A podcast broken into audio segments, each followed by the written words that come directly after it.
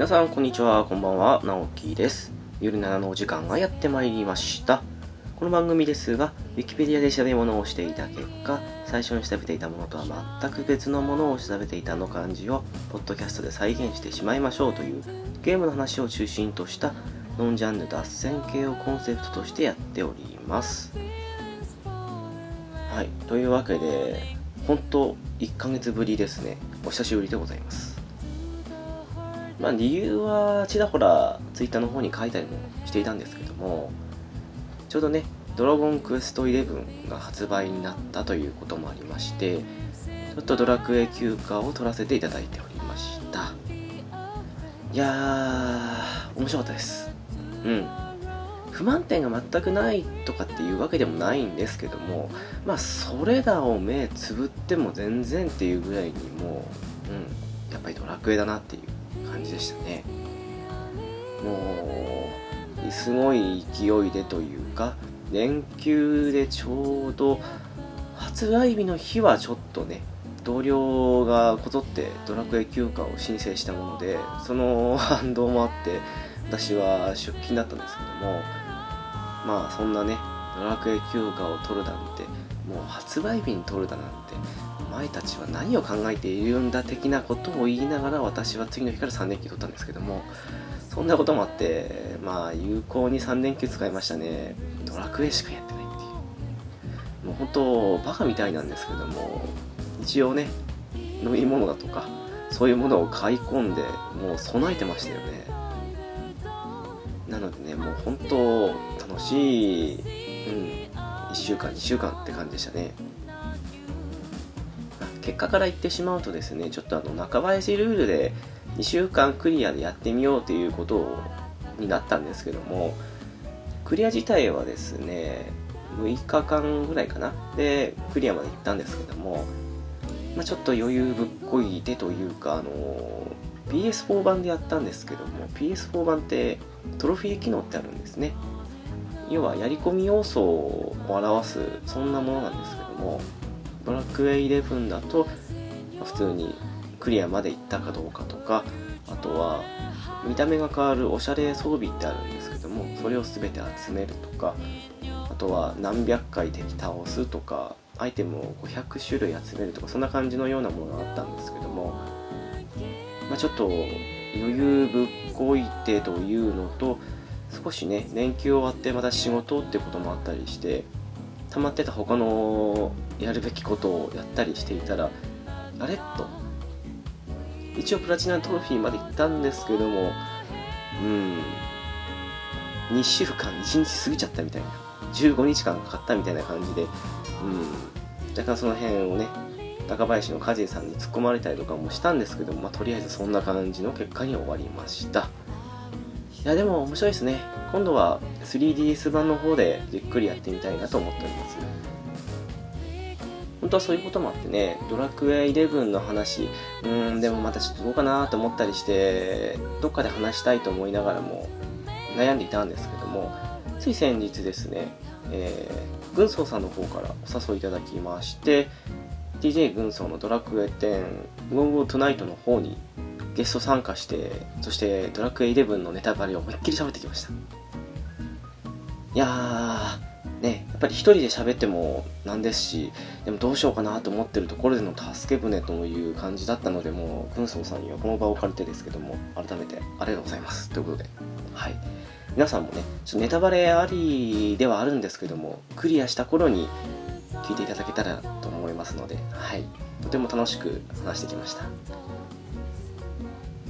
でそんなわけでねドラクエ漬けになっていてであれもう、まあ、ネタバレってことでもないって言っちゃうんですけども最後までクリアするとですね今回復活の呪文っていうのが久しぶりに復活したわけなんですけどもその復活の呪文を入れるとですねドラゴンクエスト1アプリの方でリメイクされていたものが無料でできると。普通にストアでも買えるんですけどもちょっと 3DS 版の方は見てないんでわからないんですが PS4 版というか PS ストアの方にはドラクエの1として2がそれぞれ有料で売ってるんですよ。で1の方も600円か650円ぐらいと思うんですけどもそれがまあ11最後までクリアすると無料でできるということもありまして、まあ、懐かしくてねもうすぐにクリアしてそしてある程度トロフィーも取って落ち着いた後にドラクエ1を落としてそしていやー早いですね今やると。半日でも竜を倒しちゃったっていうとこまで行ったわけなんですけども。そのわけでね久しぶりにドラクエ1も楽しんで。そして850円超えたかな。でドラゴンクエスト2も買って先日ハーゴンそしてシドウも倒して次はね待つ明日明後日。8月の24ぐらいかな。にドラゴンクエスト3が来るということなので今度はね3をやりたいなとの感じでございます。せっかくなんでねドラクエ11のパーティーメンバーの名前を付けてやろうかなっていうふうに思ってるんですけども今ねとりあえず主人公とあとマルティナとベロニカまでは決まってるんですけどもあと1人をカミにするか聖夜にするかで迷ってるみたいな感じですかね。まあ言うまでもないですけどもここでカミオにして盗賊とか作った場合には僧侶はいない。ちょっと大変かなとも思うんですけどもね。次は散々やってきてるのもあるんでその辺は経験でカバーですよね、まあ、20になってしまえばねもう賢者にもなれますので。うん、まあ、そんな感じで、まあ、なるのかならないのか最後まで同じ職業で行くかどうかっていうのもある意味縛りプレイでやってみたいなと思うんですけど多分賢者にならないとダメみたいなそんなトロフィーがあると思うのでその辺は、うん、トロフィー見ながらやってみようかなと思ってます。さてそんなわけで1ヶ月ぶりなわけなんですけどもお便りを Twitter でいただいておりますのでそれを読ませていただきます、えー、まず最初ですがナッシュさんですね。ありがとうございます。2件連続で来ております。ゆるなの第12回拝聴。ガンダム VS の PS4 版の購入を迷っていたが近日中に購入を決意。直樹さんの体験版のレポートを聞いてフルブーストもずっとやってたしと自分に言い訳している。PV を見てよし購入しようと決めました。今から Amazon でポチります。そしてもう1個ですね。昨日ガンダム VS を Amazon でポチったが発売日当日に発送されないことが判明。本日量販店で直接買いに行ってきます。予約しないで通常版が買えるか心配だが G プレミアムあまり興味がない。そのうち DLC で音楽も販売するので DLC で購入しますということでした。ありがとうございます。そうですね。ナッシュさんとは1回2回かな？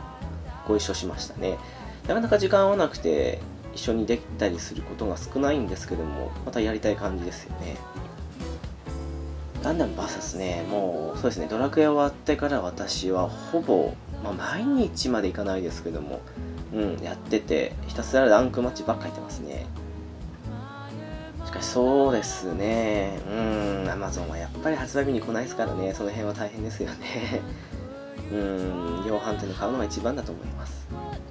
で、これはちょっとあれなんですけども、うん、私一応前作、前々作とずっと PS3 の時もやっていたんですけども、他のガンダムゲームだったりすると BGM も来たりはするんですがガンダム VS は、うん、音楽の販売自体はあんまりってか今までなかったんですよね。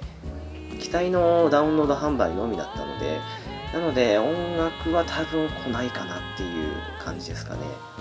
とはいえね G プレミアム、まあ、今ものすごく値崩れして安いっていうのを差し引いてもそこまでいいかって言ったら微妙なところもあると思いますし一応これカスタムサントラ対応しているのでその辺を使えば自分の好きなの入れれるんじゃないかなと。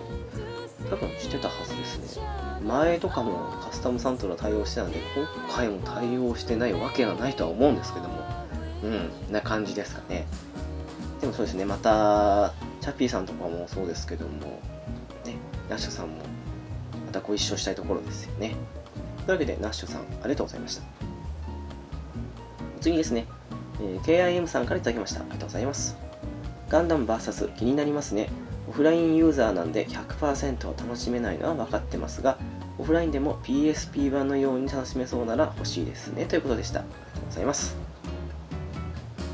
そうですね結構モードも追加されたりはしてるんですけどもネットにつないでから追加されるものとかもちらほらあったりするので何でしょうね。一人用モードが割とあった昔の VS シリーズよりはオフラインだとちょっと楽しめないかなっていうふうに一応一通りのモードを見た上で思った感じですかね。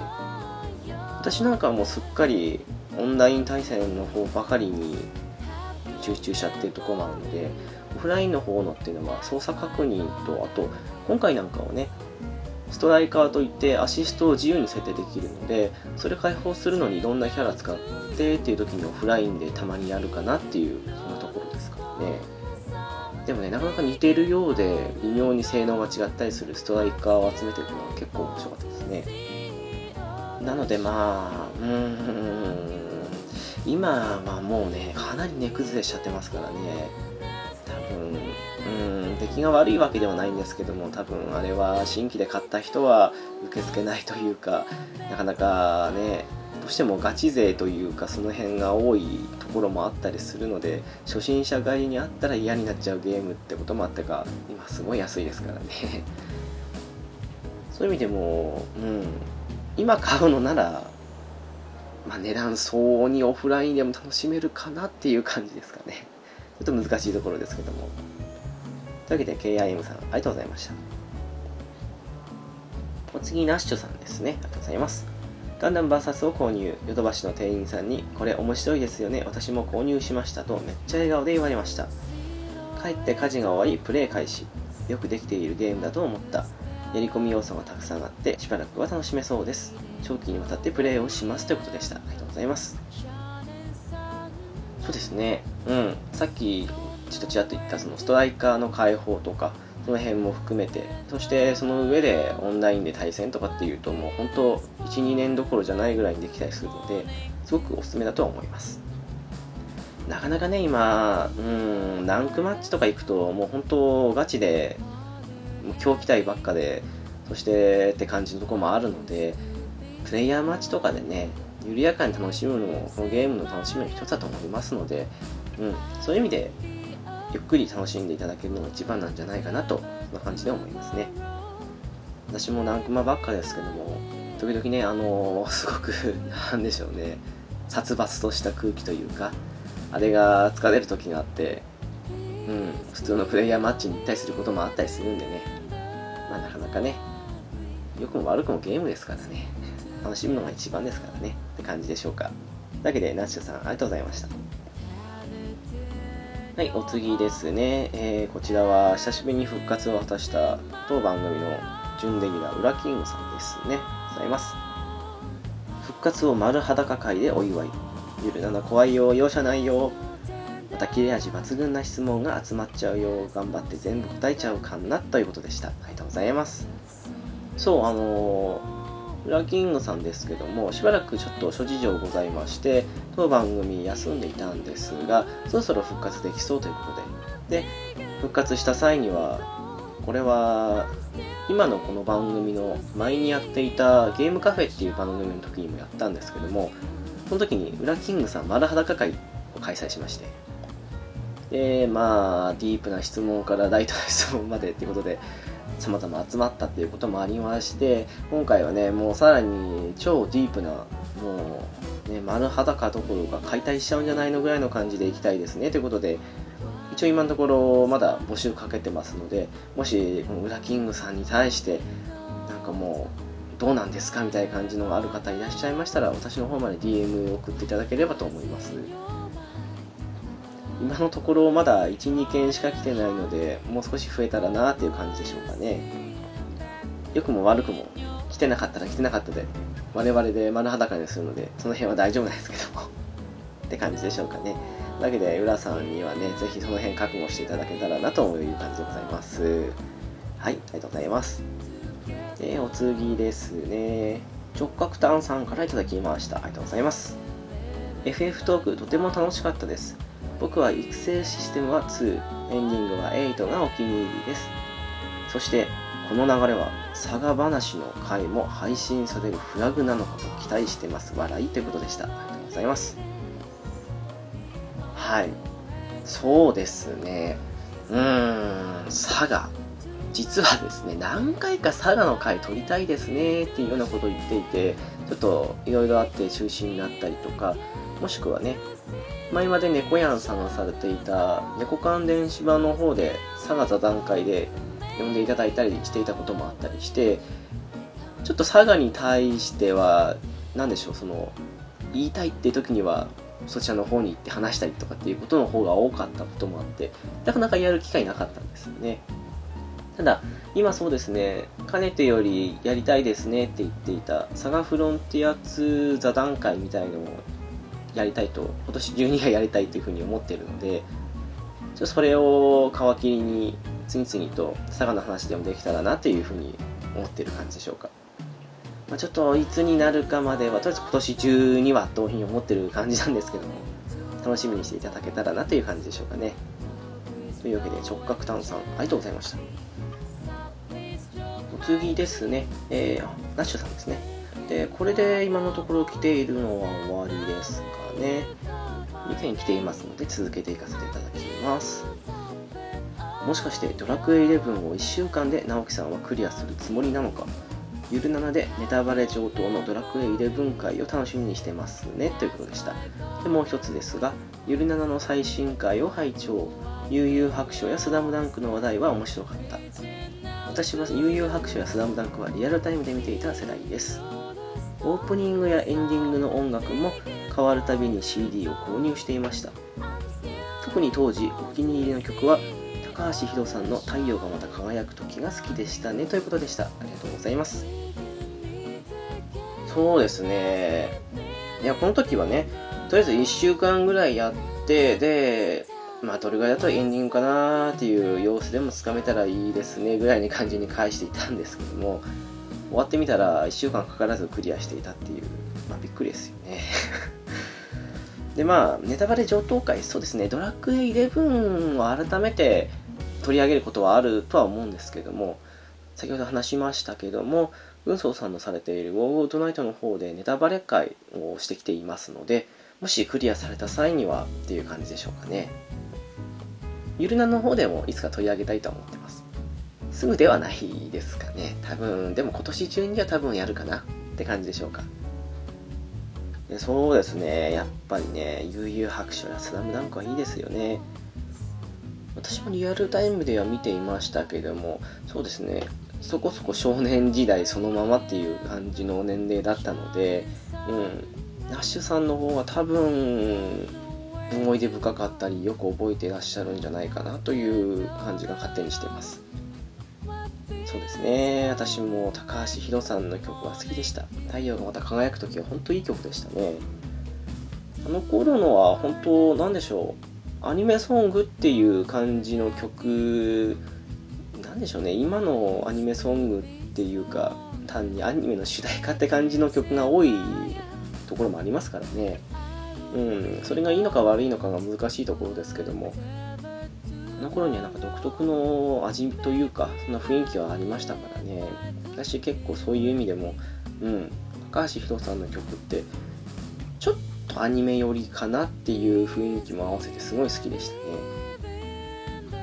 スラムダンクの話もねいつかしたいんですけどね。第1回の時にオフレコでちょっと話したぐらいでしたからうん改めてしたいなって感じですかね。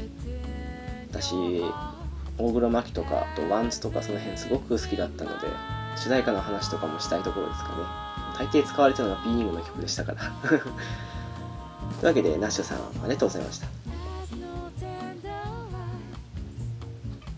はいというわけで今のところ来ているお便りでした。では本編に進む前にお知らせに行きたいと思います。ゆるななですがブログを開設しております。ホームページですが http コロンスラッシュスラッシュゆるなな .caesar.net です。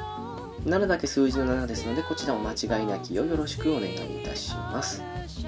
TwitterID ですが、s アンダーバー yuy です。ハッシュタグですが、シャープゆる7、えー、ゆるがひらがな、そして7がカタカナですので、お間違いなきをよろしくお願いいたします。そしてこれとは別にですけども街の小さな雑貨店という主に映画や漫画音楽などを取り扱っているポッドキャストをしているんですが今は休止中なんですけどもそろそろ復活しようかと思っております。なかなか2つ番組進行するの大変なところもあるので今後もしかしたら不定期での更新になるかもしれないですけどもとりあえず締めるつもりはないって感じですかね。はいというわけでお待たせいたしました。えー、今回はテイターさんと一緒にしておりますね。そして今回からまたエンディング曲が初期の頃のものに戻りますのでそちらの方もよかったら聴いてみてくださいというかまあうまく合わせてフェードアウトしていく感じですかね。はいいつもの感じですけども。というわけで本編の方をお楽しみくださいませ。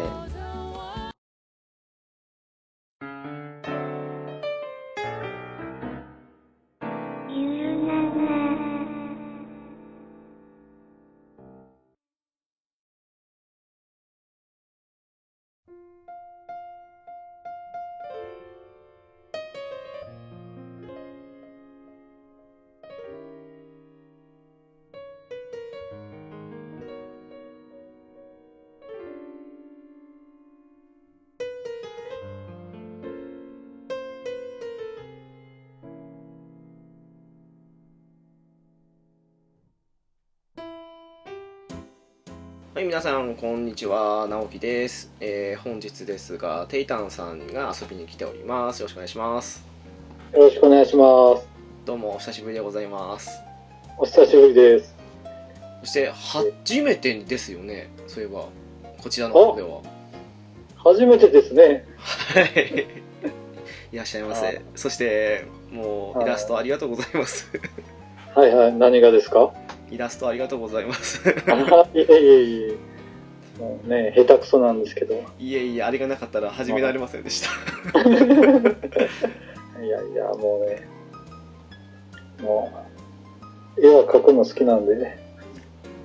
いや、はいそれはすごいっすよね。もう、絵を描くっていうことだけでももう、いやいやいや、もう、か絵を描くのはね、皆さん描けますから。いやいや、そうそううまくはいかないですよ、本当に。落書きでるのはいけますけどね。あーいやね。でもほら、僕はもうどっちかって言ったら、あの、女の子限定な絵を描きますんで、あ あんまり、あんまり、なんですか、男性キャラとか描かない感じですか？そうですね、ドラゴン、それこそドラゴンボールの悟空を描いて以来は、あー、あんまり、うん、描いてないですね。まあね、気持ちはね、もう本当、わかりますというか、もうゲームでもね、私も女キャラばっか使ってるんで、もう何も言えないんですけど。そうですよね。やっぱり、自分が見るならね、やっぱり、女性キャラとかがいいですよ。もちろんです。疲れて帰ってきてねなんで男の姿をずっと見ないといけないかって話ですよね。そうなんですよね。あの、よくね、あの、よ、あの、男なのになんで女キャラ使うのとかね、そうそうそうそう。言われますけど、逆にね、自分が男だからこそ、ね、ゲームにまで、そのね、むさ苦しい男をなんで見ないといけないのみたいなおっしゃる通りですこありますよ。ね多分その自分を投影して男キャラでやってるんだとは思うんですけどはあ。ただ私はドラクエにしてもそうですけど自分うん、のあを投影してやれないタイプなんであ、なるほど。だどうしてもねあの1枚フィルター越しにっていうかそういう風になっちゃうんでやっぱり女キャラになっちゃったりするんですよね鑑賞用じゃないですけどじゃあもうゲームにはこう、客観的にこう見ていくタイプですかね。うーんですね。もっと主観的に見れたらもっと面白いんでしょうけどね。どうしてもののめり込みすぎることができないっていうか。ああ、それはあれですか？映画とかもそうですか？映画もそうですね。だからなんなんて言うんでしょうね。その映画って結構その主人公の主観で動く場合と群像劇な場合とかってあったりしますけどうん。主観であっても比較的もう客観的に見ちゃってるところはやっぱあるんですよねああ。うんテイタンさんは違う感じですやっぱり僕は割とやっぱり主観が入りますね。ああまあでもそれが普通でしょうねやっぱりうん感情移入しやすいというか、うんなんかこう、なんすぐ気持ちが入って あの、だからアニメとかもやっぱり、どうしてもそういうこう、入り込みやすいんで、うん。うん、どうなんでしょうね。あの、水木さんとか、はいはいはい。こう、ね、やっぱりこう、映画とか見ても泣けないとかね、ああはいはいそうはい。いう方いいらっしゃいますけど、うんうん僕は逆にその、すぐこう泣いてしまうというか、泣いてしまうって言ってないですけど。そうかでも多分その映画を見て泣くことってあるんですけどあなんでしょうその主観でその泣くんじゃなくて客観的に見てかわいそうだとか気の毒だなとかそういう同情心じゃないですけどあ、ああ。そっち方面で泣くかなっていうところがあってやっぱ主観じゃないんだなっていうふうに今改めて思ったりはしたんですよね。ああ。だった？でも、確かに、こう、同情で泣くこともありますけどね、同情というか、うーん。ね、その相手のことを思ってとか。うーん。うん。だってた、僕なんかね、あの、ゴーストって映画知ってます？ああはいはいはい。あの、ね、あの、こう、殺されて、旦那が殺されて、うん。ね、そしてあの、こう、なんですか、一人残されたね、デミムアが、はいはいはい。ね、こう、かわいそうっていうか、そうですね確かにまあ。れを見たときに、もう、ああいう、もう、本当にこう、泣きの映画というか、あうん。一般の人は泣くけど、やっぱり割とその、あれで泣けないという人も結構いるとは思うんですけど、ああまあそうでしょうね。ううん。ん、ただ僕はあの、ストーリーをこう結局追追っていくんですけど、うん。最終的に、やっぱりこう、まあネタバレはもうね、何年も前だからいいでしょうけど、あの、最終的にこう、一人ぼっちじゃないですか、結局。そうですねはいうん、その、ハッピーエンド風にはなってますけど、うんこその後に旦那さんがまた生き返るわけじゃないから、やっぱりこう、その思い出っていうか、そういうのを背負ってこう、今から生きていかないといけないわけですよね、デミ・ムアーが。そうですねはいうんそこが、なんかものすごくかわいそうになって、まあそこで泣くっていう感じなんですよね。うんなんでしょうねその感じとしてはハッピーエンド風にいってるんでしょうけど、そのそこに至るまでとあとその後、まあ映画としてはそこで終わりですけどその後にも続くっていうその想像の部分で、うん。やっぱり気の毒に思うなとかっていうそういうのってありますからね、実際それはわかりますわ、そうそう。あの、映画っていうのは2時間あって、うんうん終わった後にも続きがあるんですよね、結局。続きっていうか、その世界の中の、うんうんまあ、何の話でもそうでしょうけど、まあそれが、こう二次作、二次、なんかいろんな人が想像して作ったりもするでしょうし、実際にこう、2期とかね、うんあの、続編が出たらまたみんな楽しみにしたりとかするわけで、そうですねうん。そうですね。でもこの間ですね、はいはいあの、ショックだったのが、コードギアスを見たんですよね。おおあれ？うん。初ですか？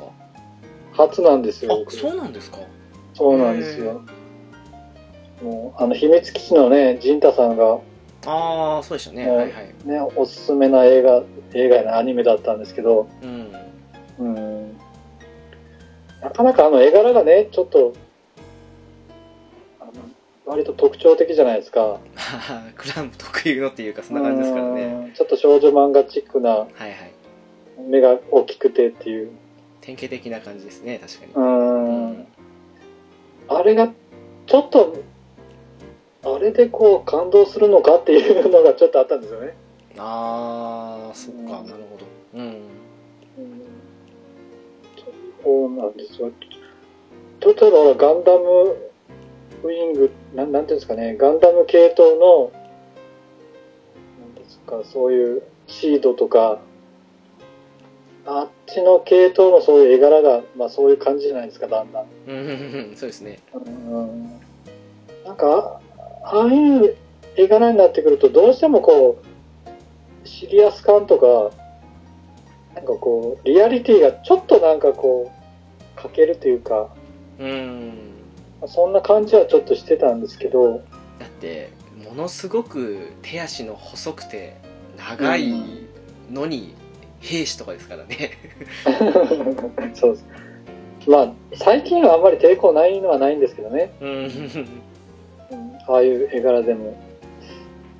そしたらね、見たらですね、やっぱり、可愛くなってくるわけですよね。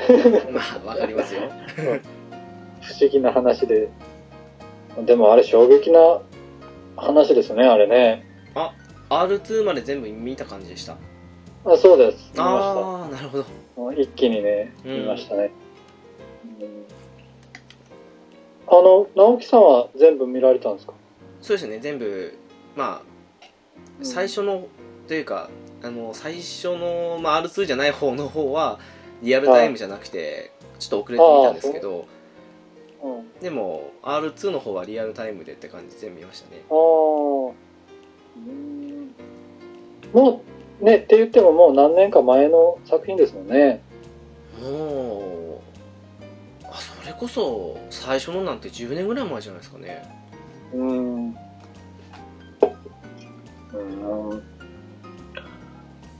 あれ、でもどうでした？最初見たときは。えっ、と1作目の方ですか？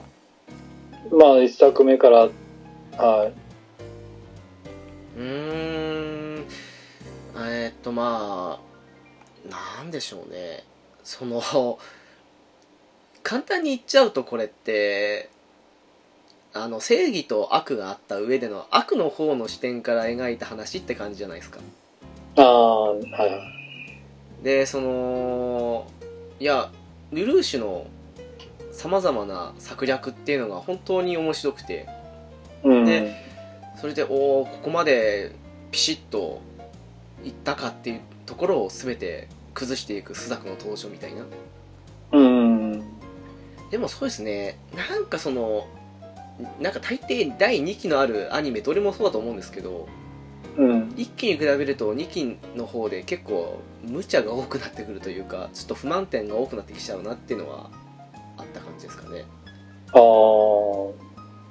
1期はすごく面白いのに2期になるとえ？みたいな感じの、ああ。今にして思えばうんコードギアスあたりから結構その2期があるアニメの不満点が多くなってきたかなっていうふうに個人的には思ってます。はあ。でもあの、結局、あれは小説なんでしょ？ん？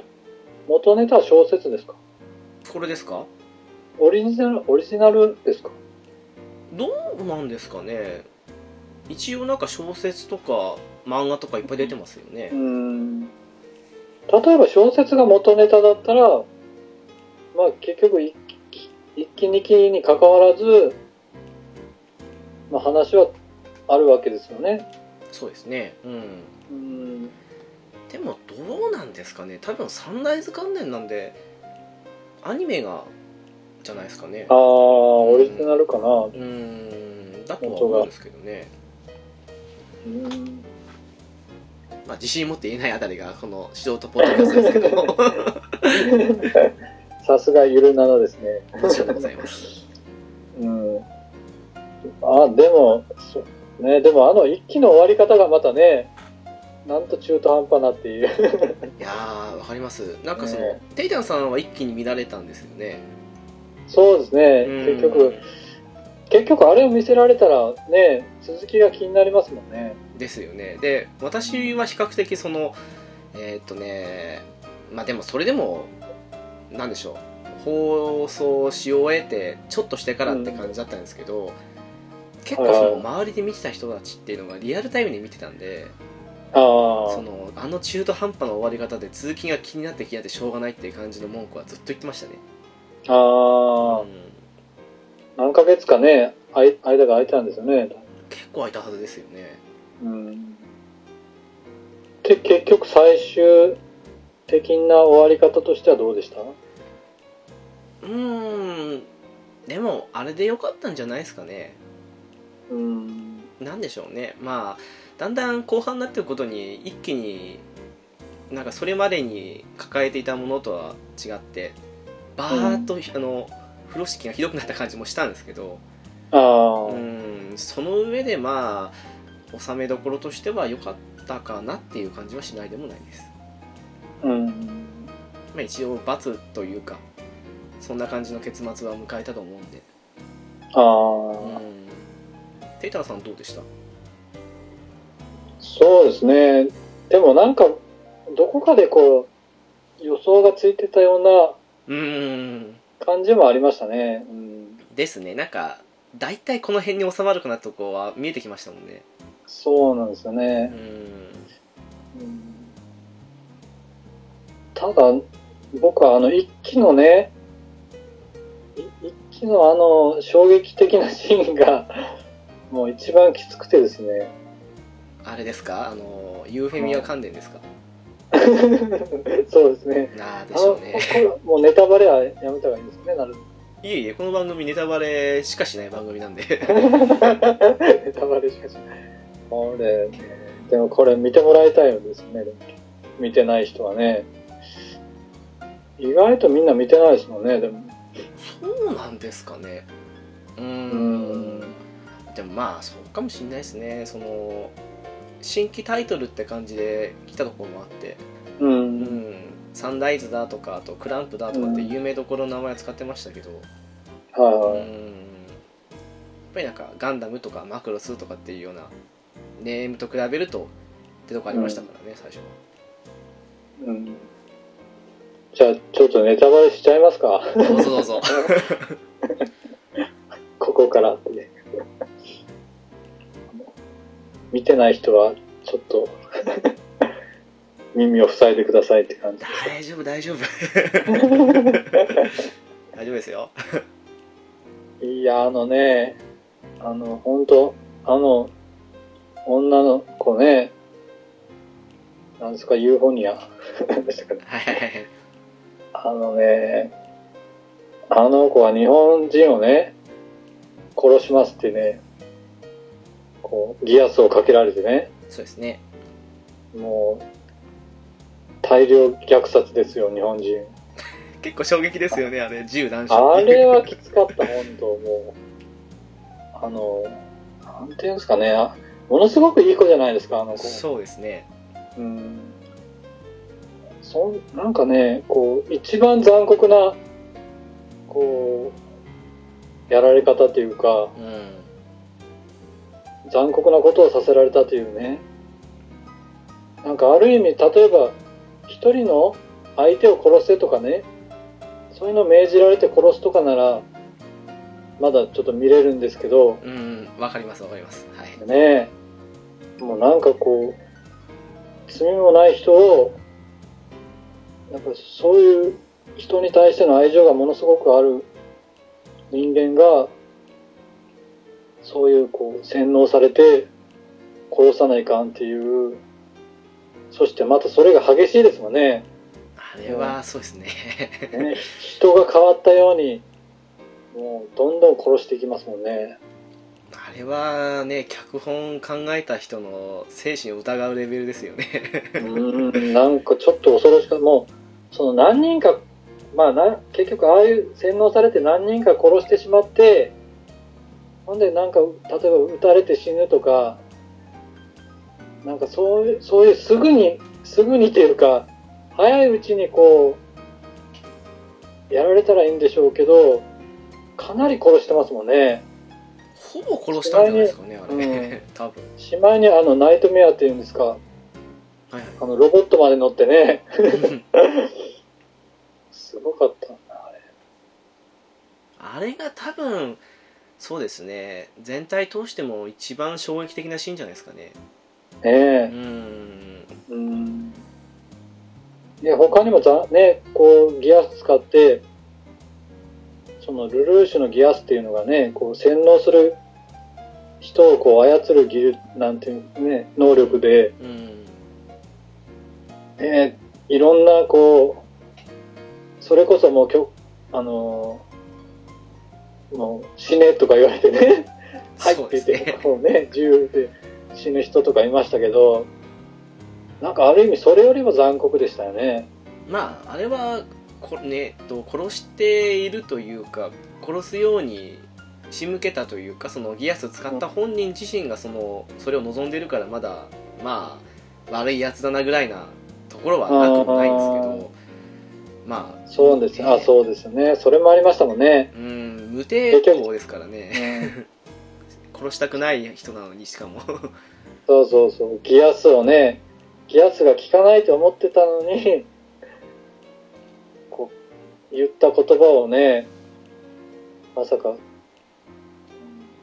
だから冗談で、直樹さんにね、なんか、冗談で言って、直樹さん冗談ですよって言ったことが、直樹さんねがそれに洗脳されて、直後に乱射事件っていう。いや恐ろしいな。うん。そうですね、まああそこが一番かなっていうのとあと2番目になんか嫌なシーンだったなと思うのが、はい、あのー R2 の方ではい、シャーリーが死んじゃったとこですかね。ああ、はいはいはい。えーっていう。何こいつっていう感じはしましたけど。あの、シャーリーもね、ちょっと、あの、幸薄いっていうか、薄いっすね。ねなんか主人公にこちょっと恋してる、なんかね、それで結局悲しい結末になるっていう。しかも、うんさっきのそのテイタンさんのその後の展開的を考えると悲しくなるじゃないですけどああのー結局シャーリーの確かに父親が死んだというかそのルルーシュ関連で死んでしまっあ。たじゃないですかん。で今回シャーリーも死んだじゃないですかあなんか母親だけ一人残されちゃったんだなっていうのも少し気の毒に思うんですよねあ。ああ、ねうん。なんかね、なんかああいう子もう本当になんか、胸をえぐるようなね、演出っていうか、そしてまたあの、殺したロロがね、はいはいあの、残酷なひやつだけど、やっぱりこう、純粋なところもあるじゃないですか。まあ良くも悪くもですよねうーん。なんかそういうのも悲しい。なんか、悪いやつだけど、やっぱりかわいそうにな感じもしますもんね。ただその最終的にそのボボロ雑巾のように扱ってで殺してやろうとルーシュはしたわけですけどそうですね。でも最終的にロロのことを許したじゃないですかあちょっと正直弱いなと思ったんですよねあ、ああ。もうなんか許すにしてももうちょっと欲しかったかなっていうふうに個人的には思っちゃったんですけどあなんかそういうのもねはいあ、うん。ああ、ごめんなさい。いえいえいえどうぞどうぞあの、でもやっぱり、こう、助けようとするじゃないですか、ルルーシュは。そうですねどんなことしたって。うん、そこがやっぱり、こう、ルルーシュとしては、気が引けた部分もあったんじゃないですか、やっぱり。なんですかねうんそうどんな嫌なやつでもね、やっぱり、こう、その人のためってこうされたら、やっぱりこう悪い気はしないんじゃないですか、やっぱり。そうですね確かうに、うんんね、でも僕本当ね、あの、あの、UFO、何でしたか、名前を、名前をど忘れするんですけど。あの子が亡くなった時はもうね、ああの子があんなになった時はもう、ほんと僕はね、なんてものを見せられたんだって思いましたね。ああユーフェミアの子ですね はいはいはいそうそう、ユーヘンミア。もう、ほんともう、ジンタさんを呪いましたもんね。こんなもん、いやいやいやちんたさんは別にこんなもん見せやがってっていうね。もうほんとね、痛々しくて、もう、ほんと悲しかったんですよ。辛くて、こう、悔しくてね、涙ボロボロ出て、なんかその日はもう、しかももう夜遅かったんで、ちょっと続きが見れなかったんですよ。はいはい余計なんかその日は残りが、残ってなんかこう、もやもやしましたね。でもまああれはちょっとねうーん。えなんでしょうねその結構きついシーンが多いアニメってありますけど、なんかちょっとうん、きついのもそうですけど嫌だなって感じのシーンですもんねあれ本当にそうそうそう。うん。なんか100歩譲ってあれがあの殺人狂が突然現れて無抵抗な人たちを撃ち殺したってなったらそれもまた後味は悪いんですけどでも、うん、まあまだいいまだいいっていうかそのマシかなと思うんそう、ですよそうなんですよね。うん。そうそう。なんかそういう意味も含めてあの人のその辺の感情をもてあそんでる感じのスタッフさんみたいなあしてやったりなんでしょうね、多分。なんでしょうねきっとでね。でもやっぱあれを見たらね、もう、最後まで見ないとやっぱ、ちょっともう、う んっていう感じになりますね、やっぱ。うん。まあそうでしょうねうん、まあ、ああいうこう、でも世界観がちょっと、現実と非現実的なものになったらちょっとよくわからなくなりますよね。時代を遡ったりとか、うーんなんか超能力みたいなのを使ったり、こう、異次元みたいなとこ行ったりとか。なんでしょうねその比較的えっ、と一期の方ってうん。ちょっとその日本が戦争に負けたとかブリタニアっていう国があるとかってうんうんいうまあ架空のものはありながらもはい。ちょっとしたパラレルワールド的に進むじゃないですかはでそのギアスっていうまあ非現実なものを1個だけ置いとくっていう感じでしたけど、い。うん。うん。それに対してその R2 の方ってその割合が大きく崩れるじゃないですかああ。多分その辺も相まってわけわかんなくなってんだろうなと思うんですよねああ。比較的図が分かりやすかったのにこれその、今テイラーさんおっしゃったようにどこまでがそのどれなんだろうみたいな感じになってくるともうわけがわからないというかそしてあの、結構声優さんとかが、うんアニメってどうしてもちょっと似てきたりするじゃないですか。そうですねうん。そしたら、なんか例えばあの、国王みたいな、ブルタニアの王様みたいな人の声が、あの、どうしても未来日記はいのなんかあの、ああれああいうののこう、なんか神みたいな声に聞こえたり、あなんか、なんかそうしてくるとこう、ちょっと話的にもダブったとこがあったりとかして、あなんかね、ちょっと物語は違うんですけど、なんか似たような感じかなっていうのもちょっとね、途中、なんかこう、だらけるっていうか、なんかやっぱり使い回しっていうか、なんか、まあこんだけ作品があるから、似たり寄ったりはありますけどね。うん。まあねみんな大好きな若本さんですからね シャルル皇帝 ああ、そうなんですね。私はどうしてもその銀玉とかあの辺でも出てくるんですけど濃いキャラであ あ。思い出したりとかしますよねああ。ね。ねでもそうですね。主人公のルルーシ役やってるね福山さんもそうですけども、そのうん。なんかこの頃から変にそのああいう喋り方が増えてきた感じがしちゃって。ああ、なるほど。それ以前の作品だともう少しあのまあ柔らかいというかそのなんかすごく声を張り上げてるような感じの喋り方というか言ってるじゃないですか。ああ、そうですね。なんかちょっと、うん、うんミュージカルっていうかね、えーうんなんかそんな感じの喋りですよね。なんかその近辺に出た作品全部あんな感じだったなというふうに思ったりして、ああ、そうなんですか。えーなんかその前比較的高青年とかの役普通にやってたけどこれは演技の幅が広がったっていう解釈でいいのかなとかいろいろ思ったりもして ああ、正直昔の方が好きだったなっていうああ、そうなんですとね。ころはあったりするんですけどまあ、ゼロっていうね、あの、役回りとして、うんまあ、あえて、ああいうね、こう、喋り方とか、やったんでしょうけどね。でしょうね。本当にね。まあ、そういうのが癖に、癖になるというか、こう、なんかやっぱりこう、いっぺんそういうのがつくとちょっと、自分の中でもイメージがこう離れないのかもしれないですよね。かもしれないっすよね。やっイメージってやっぱありますからね。そうですね。うん。うんそう声優さんのイメージとかね、やっぱり、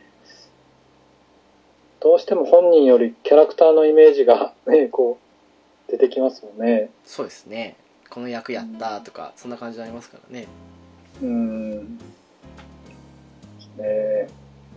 声優か。そうですね。あのシーツ役のゆかなさんはいはい。彼女はどうしてもそのいや聞いてて分かってんですけどはい。あの終わったら最後にその声優の欄が出るじゃないですかはいはい。で「ゆかな」って書いてるとどうしてもあのフルメタルパニックのっていう作品があってそあの、あ、えー女の子がどうしても出てきてしまうんだけど全然声が違う声が違うっていうか喋り方っていうかその辺が全部違っちゃうんででも同じだよな同じなんだよなって感じに思ったりしていつも不思議に思ってたのはありましたねああ。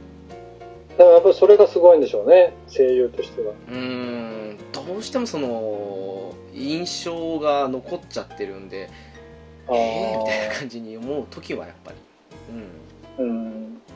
あからさまに同じタイプのねキャラとかだったらうん分かるんですけど、はいはい。全然違ったりするとねもうどうしてもそんな感じはしちゃってああ。うん。でもやっぱいろんな、こう、キャラクターっていうか、できる人の方がやっぱり上手いんでしょうね、声優さん。あああれどうなんですかねそのいろんな声使い分ける人もいればまあ、うん比較的その毎回同じ声っていうかうん。の人もいたりするんですけどもどっちもそれこそほら、直樹さんの好きな釘宮さんとかね。ああ一発で終わりますよねそうそうそう。どの、どのキャラ聞いても大体わかりますもんね大体わ。かりますよねうん、あ、釘宮さんだっていう。あれはもう隠しきれないねあのねー超絶的な個性があるんでもう仕方ないと思うんですけど そう。ねうん。あ、やっぱ、ねそういう人いますね、確かにね。あと、ほら、あの人。誰ですかね。葵ちゃん。結城葵ですか？うん。あああの辺もわかりますね、すぐ。あおーうん、なんとなく声がやっぱり。最近でもそのうん。連続してやったゲームでどれもこれもあの、はいはい。ね結城葵が登場したんですけど。結構よく聞けば確かにそうなんですけども結構その演技の分け方というか分けて演技してるなっていうのが分かってうん。であうまいなっていうふうには思ったんですよねああ、うんですねや。やっぱり、やっぱり違ったらうまいなって思いますよね。思いますねうん。人もできるんだっていうかね。うん。でもほら、好きな声ってあるじゃないですか。どうしてもね。ありますねちょっと嗅ぎ分けるというか ですけど。ただね、可愛い声だとですね、こうわかんない時ありますもんね、でも。うん。構わかんない時ありますね、確かに。なんかそのアニメとか見ててうんはい。あからさまにねもう同じだっていう人は分かるんですけどうん。なんかちょっと分けるだけでも使い分けるだけでも分かんなくなるなってタイプの人の声ですがはっきりと聞き分けてる人たちって結構いてそれすごいなって思うんですよねああ、はいはい。意外とそのはっきり分かるようなのでもないと分かんないなと思っちゃってうん。でも、今は、こう、人数も増えてますもんね、大体。す声優さんいいますよね正直結構あですよう。うんん新人さんもね、結構、出てますもんね。なんでしょうねその中堅どころってわけじゃないですけどうん。まあ、20代半ばからちょっと過ぎたとか、まあ、よっぽど優秀というか役いっぱいもらってとかじゃない限りはそれぐらい以降にならないとこの人の声イコールこれっていう感じで結びつけられないんですよね最近ああ。結構出たばかりの新人さんの声全部なんて全然わかんないじゃないですかやっぱり、うん、わかんないですようね。ん名前と声が一致する前に時間かかったりしますし そうそう。うん。多分、獣フレンズの、なんとかやってますとか言われたって、多分わからないと思いますもんね。ああ なかなかねまあなんでしょうね意外なところで自分の見ていたものと当てはまって、うん。あこれもやってたんだみたいのはあったりしますけあどあ、あります、あります。ああいう時妙にねテンション上がるんですけどうん。そうそうそう。あ、この人これもやってるんだっていうのありますよね。ありますありますやっぱあの、僕はあの、茅野愛さんですか？はいあの人の声はわかりますね。ああそうですかうん。やっぱり好きなんでしょうね、多分僕は。ああまあそういうのありますよね確かにうん。なんか大人っぽい声も出すし、メンマみたいな可愛い声も出しますしね。うんでも今ゲームの、ゲームもこうアニメの声優さんが結構やってるんですね、やっぱり。ああ結構っていうかかなりですよねもううん。昔と違ってねもう丸々喋りますからねああ、そうですね。それは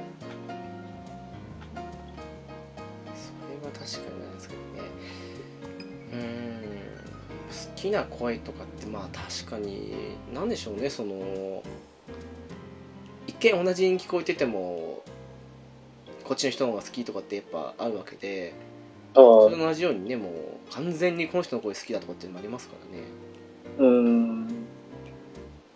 今好きな声優さん誰ですか？今？うん。うーんでも私ねあんまりというかほとんどアニメ見ないのもあって結構前とかになりますよねいやすぐ出てこないですね。でも、クギミンは好きでしょ？大好きですね。ああ、ですね。ああ、そう？だじゃあ最近もゲームの方がやっぱり多いですかね、やっぱ。うーんなんでしょうね。うん、うん。アニメまあゲームってやっぱりその長時間やっててそのキャラを長時間見るわけじゃないですか。あそういうのもあってそのキャラと声が一致しやすいんですよね個人的には。あ、おまあそれだけの話なんですけど。うーん。じゃあ最近したゲームで、この声良かったなっていうのはあります？この声良かったな。あーでもそのあすごい使い分けだなっていうのでさっきのね雪葵っていうのはあったんですけあど、あ、うん。なんていうゲームと、あれですかいやもう「ペルソナ5」やった後にうん、ペルソナ5ですね。ニーヤオートマタやったんですけどああ、タイプが全然違うキャラやってたんではいはい。あこれも確かによく聞いたらそうだっていう感じがしてああ。あ、ニアオートマタの 2B は、ですか？いえいえなんかあのうん別の人進めていくと出てくるロボットの声やってるんですけど、ああ、へえ。あ確かによく聞けばそうだけど注意して聞かなかったら分かんないなって思っちゃって。えー、そうですね。うーん。あの、二晩でしょ？ああそうですねそうですねはい、ね。あれ聞いたらもう、結構すぐわかりますけどね。ですね。うんうん。テイタンさんはなんか茅野愛以外で何かいます？僕は大体みなせいのりさんが好きですけどね。ああうん まあ、そうですね。最近でもあんまり聞いてないですね。聞けてないですけど。うん、で、あとは誰かな？誰かな？あ、藤田茜さんとか、最近。えエロ漫画先生ってご存知です？ー、はいはい知ってます。あれの主人公のさぎりちゃんっていう女の子の声をやってるんですけど、うん。うん。なんかこう、ちょっと可愛らしい声なんですけど、はいはい。うん。あ、なんか僕、自分、ああいう声好きなんだなっていう、なんか、可愛らしい系が好きということ？でうん、なんでしょうね。僕、あんまりこう、甲高い声とか、あんまり自分では苦手だと思ってたんですよね。ああはいはいうん、キンキン声っていうか、こう、もう、なんか、女の人特有の、こう、高い声っていうのは、ちょっと苦手意識があったんですけど、うんなんかアニメ見出してから、逆にそういうのが可愛くなるんですかね。いやでも多分ほら現実でそういうキンキンがいたらまた違うんでしょうきっと。あ多あ分違うんだと思いますよ。うん。で、た例えば今の頃、ツイキャスとかよくあるじゃないですか。はい。あの、ね、こう、素人の人が、素人、まあ、プロの人もいるでしょうけど、こう、自分で配信してね、うんうん。おしゃべりとか歌歌ったりとかしてるんですけど、はいはいはいやっぱああいうのですね、まあ、お知り合いの、こう、方のも聞くんですけど、はいはい。いやまあちょっと有名な人とかいるじゃないですか。まあ、ニコ生主とかみたいな、ああはいはい YouTuber みたいな、まあ、うん。ツイキャスとかでも、なん結構ね、何百人とか、ひこう、聞く人がいたりとかして、うんうん、それでなんか、こう、それこそあの、リゼロってご存知です？はい？リリゼロ。ああはいはいわかりますわうんはい、ゼロから始まる異世界生活っていうあれのレムっていうその水瀬いのりさんがはい。声をやってるはい。のが好きなんですけどはい。要するにああああいうこうキャラクターをこうアップしてあのツイキャスとかやってる人がいるんですよね。へえうん、要するにこう、なんですかね、まあ、いろんな人がいると、例えば、ラブライブのキャラの、こう、カナンとか、そういう人の、こう、すあの、画像をアップして、うん。なんですか、声優のモノマネっていうか、あやっぱ声が似てるんでしょうね。あはいはいはいうん、そんなんで結構人気がある人が結構いるみたいで、僕も全然詳しくないんですけど、たまたまそれを聞いたら、なんかその、レムのですね、こう、画像の人を聞いたら、うん。うん、結構こう、可愛らしい声をしされてて、で結構おしゃべりも上手なんですよね、なんかこう。うん、そんなんでこう、まあ、聞き入ってしまうというか、うん、ちょう、ちょうどね、こう、ちょっとラジオを聞くような感じで、まあ、聞聞くのも、なかなかいいですよ。結構ね、ほら、たコメントとかも入れたりしたら、うんうん。それを返してくれたりする場合もありますし、ああそっかそっか。うん、まあ、ニコ生とかと一緒でしょうけど、あの、うん、なかなか、その、なんていうんですかね、もう、身近なアイドルじゃないけど、こう、そういうのもあ面白いなってやっぱりこう、アニメ好きですけど、そういう声が好きなのかなっていうのもありますね、もちろん。ああそポッドキャストも好きですけどうんあるかもしれないですねなんか声で聞いてしまうというか、うん、うん。好きな声っていうのはやっぱありますね、多分。それは確かにそうですねうん、うん。うん。だってまあでも不思議なもんですよねその、えーアニメにしてもそうですしあとドラマや映画にしてもそうですけどうん。なんかドラマとか見ててその人たちの声に注目してるかって言ったら注目してないですからねああ、そうですようね。んアニメってまあもちろんねその、えー流されてるそのアニメーションを見てもいますけどでも、うん声にもやっぱり注目してるわけでそうですようね。んでも実写だとあんまり声に注目するってことないなっていううん。確かに僕も映画とか、そういうので、例えば吹き替えとか見ても、うんそこまで、こう極端に、あ、この声好きとかそういうのはあんまり思わないですね。そうなんですよねその終わった後に誰々の声優吹き替え誰々してましたみたいな感じの見てあこの人やってたんだぐらいのレベルだったりするうんんでですね。確かに下手くそとかって合わないとかで、あはいはいね、違和感があることはありますけどね。そうですねうんでも別に、うん、ああ、あの人だっていう感じでは聞かないですね、確かにね。そうなんですよねううんんそれこそ昔はね、同じような方が結構何でもやってましたもんね。そうですねね一人何役みたいなうん、そうそうそう。山ちゃんみたいな感じでね。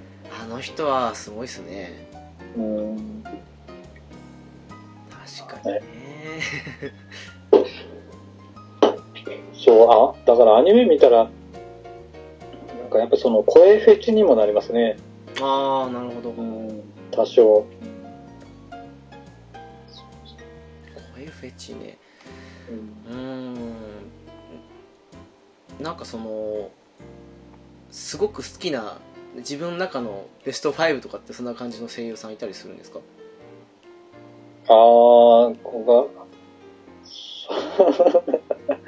あの、僕恥ずかしい話、あの、男性声優さんは全然知らないんですよ。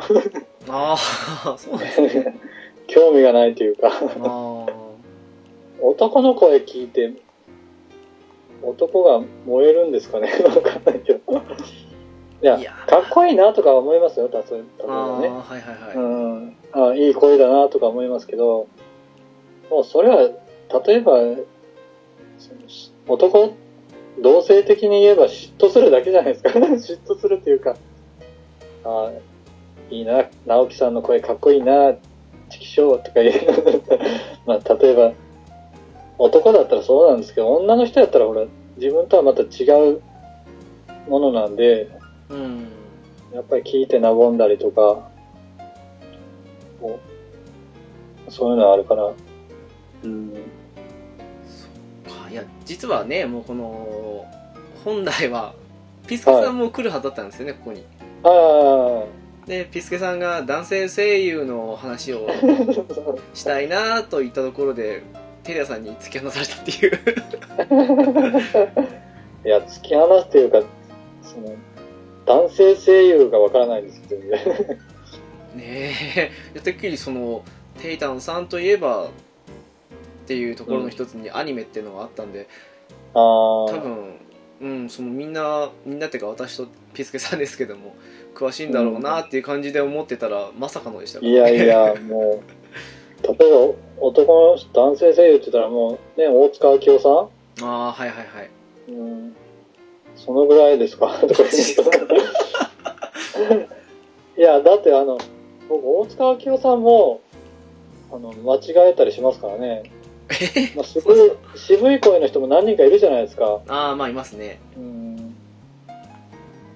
そう、それとか、まあ、あ、それこそあの、マシマシンジさんかな？ああ またあれですね。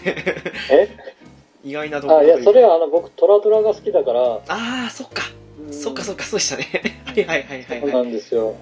あの人の声は、まあ、嫌いじゃないですけどね。よく考えたらピンポイントでそうですね。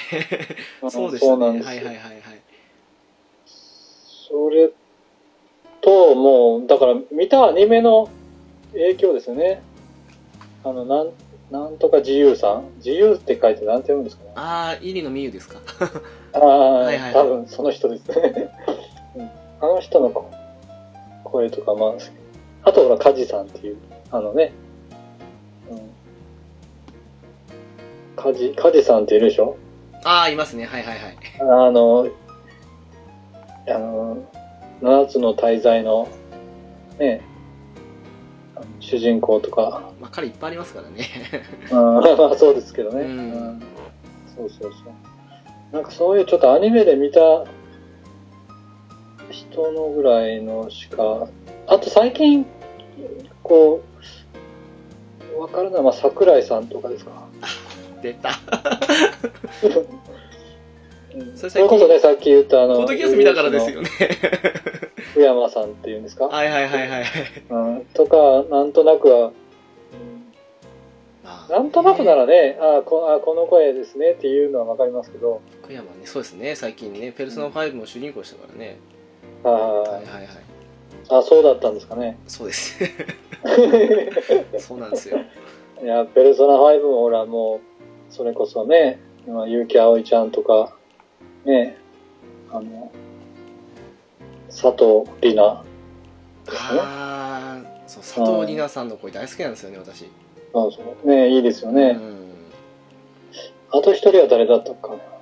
えー、水木奈々じゃないですかねえ？水木奈々じゃないですか？最初だとですかね。うん、そうです。あと戸松春がもいましたねあ、そうそうそう。はいはいとまっちゃんも好きですね。うん。やっぱねソードアートオンライン関連アスナ、ですか？はそう。アスナとかね、いはいはい。あとあのね、あの、妖怪ウォッチあのですよね。花の、あ違うあのね、あれとかね。妖怪ウォッチではなかったと妖怪ウォッチャー見てないですね。あああそうですか私いつも強制的に見せられますよあー、ちびちゃんからですか。そうですねもう多分妖怪の仕業に違いないと思うんですけどああ、そうかもしれないですね。うん。そうですね。そんな風な感じですね。うんあとはラブライブの、ね、あーあーとか言っちゃった。そうですよね。そうですよね。小宮ありささんは、まあ好きですけどね。うん。でもどっちかっていうと、あの人は声優的に好きというよりも、まあ、女優さんだったり、こう、まあね、その、見た目も可愛いですしね。ああなるほど、うん。うん。ちょっと声が好きっていうのとはちょっと違うかなっていう。もっとここに来て。声じゃなくなったっていう。なんていうんですかね、やっぱ、うん、やっぱり、声優にはちょっと、なんですかね、やっぱ好き嫌いが、好き嫌いというか、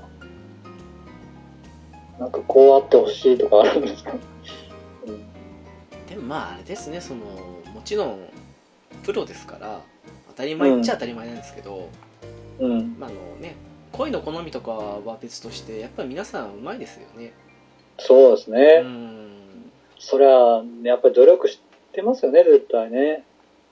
で多分それもあってだとは思うんですけどはい。その多分テンプレート的なその練習とかがあるのかどうかわかんないですけどはいは比較的そのさっき言ったような区別がつくつかないレベルまでい。うん。になるまでの間って結構似たり寄ったりに聞こえたりするのもあるんですよねやっぱりああ、ありますうね。んうん。その、ポッドキャストあるあるもありますよね、それ。おね。例えば4人とかでやってる番組とかで、はいはいちょっと区別がつかないとかね。声がちょっと似てるとかで。はいはいはいはいはいはいうん、それは前にテイタンさん浦さんと一緒にそういう話してましたよねああ、してましたかね。えうんー聞きましたもんなんかそれ僕が喋ったのはもうほとんどないですから。うんそうなんですね。ただ、あ、ある番組でも言ってましたけど、うん。あの、ジブリがね、あ、はいはいはい。うんんジブリがどうしてもその、なんていうんですかね、声優じゃなくて、その俳優さんを使ったりとか、そうですね。どっからですかね。ううんん、なんか。でもうん一番、それでもまあ、い一歩譲って、一番こう、嫌だったのは、あれですよ。あの、風立ちぬ はいはいはい。とああれが一番もう、ほんとね、あのもったいない、あれ、ほんと。某監督のこと言ってんですよね。そうそうそうですよ。もうはいはいはいはいはい。あれ、本当にあれでよかったのかっていう、言いたくならないですか、本当ね。あれですよね、その、何かしらの手伝いに来いって言われたこと思ったっけ？お前声優やれ的に言われたってやつですよね。そうそうそう。あの、ちょっと、言っちゃ悪いですけど、ちょっと身内ネタっていうかね。うん、まあそうですね。うん確かに。ですよ、絶対。あれ。あれ、ゆいいと思って使ってないですって、絶対。多分、安野さんの、安野さんって言ったらいいけないけど、まあ、その人柄とか、やっぱ付き合いがあって、こう、監督は、あ、こいつの声いいんやないかって言ったかもしれないんですけどう、ん。全くそれを知らないっていうか、こう観客からしてみれば、なんでこんな人にさせるの？っていう、もう本当違和感しかないですもんね、あれ。そうですね。なんか、その前のキムタクとか、そのハウルとかでやってましたけど、あなんか、それとかならまだ、あ、まあそれもうね、っっていうところも譲っても、ううんん、ありましたけど、完全なねはい、ど素人っていう。うんそうそうそう。もう、本当棒読みもいいとこっていうかね。あの、トトロで、糸井重里がお父さん役やったじゃないですか。あれは、私個人的にはすごく好きなんですけど、でも、はいあれも違和感感じたとかっていう人もいますし、ああ、なんかこう、わざと素人を使って、こう、リアリティを出すとかいううーんの、があるみたいですけど、演技にし、てないとかっていうやつですね、確か。ううんん。それ違うだろうっていうね。だって、実際トトロで、えっ、と、さつき役か、やってた、はい日高のり子さんも、なんかの席だと思うんですけど、その、もう少し声優にも機会を与えてほしい的な感じで、そのジブリの最近の、ね、芸能人とかその有名人使う系のところに、ちょっと一言言ってましたからね。ああ、なるほどね。いや、そう思いますよ。だって、それは、アニメをね、いろんなアニメありますけど、うん。やっぱり声優があってのアニメですからね、今のアニメって。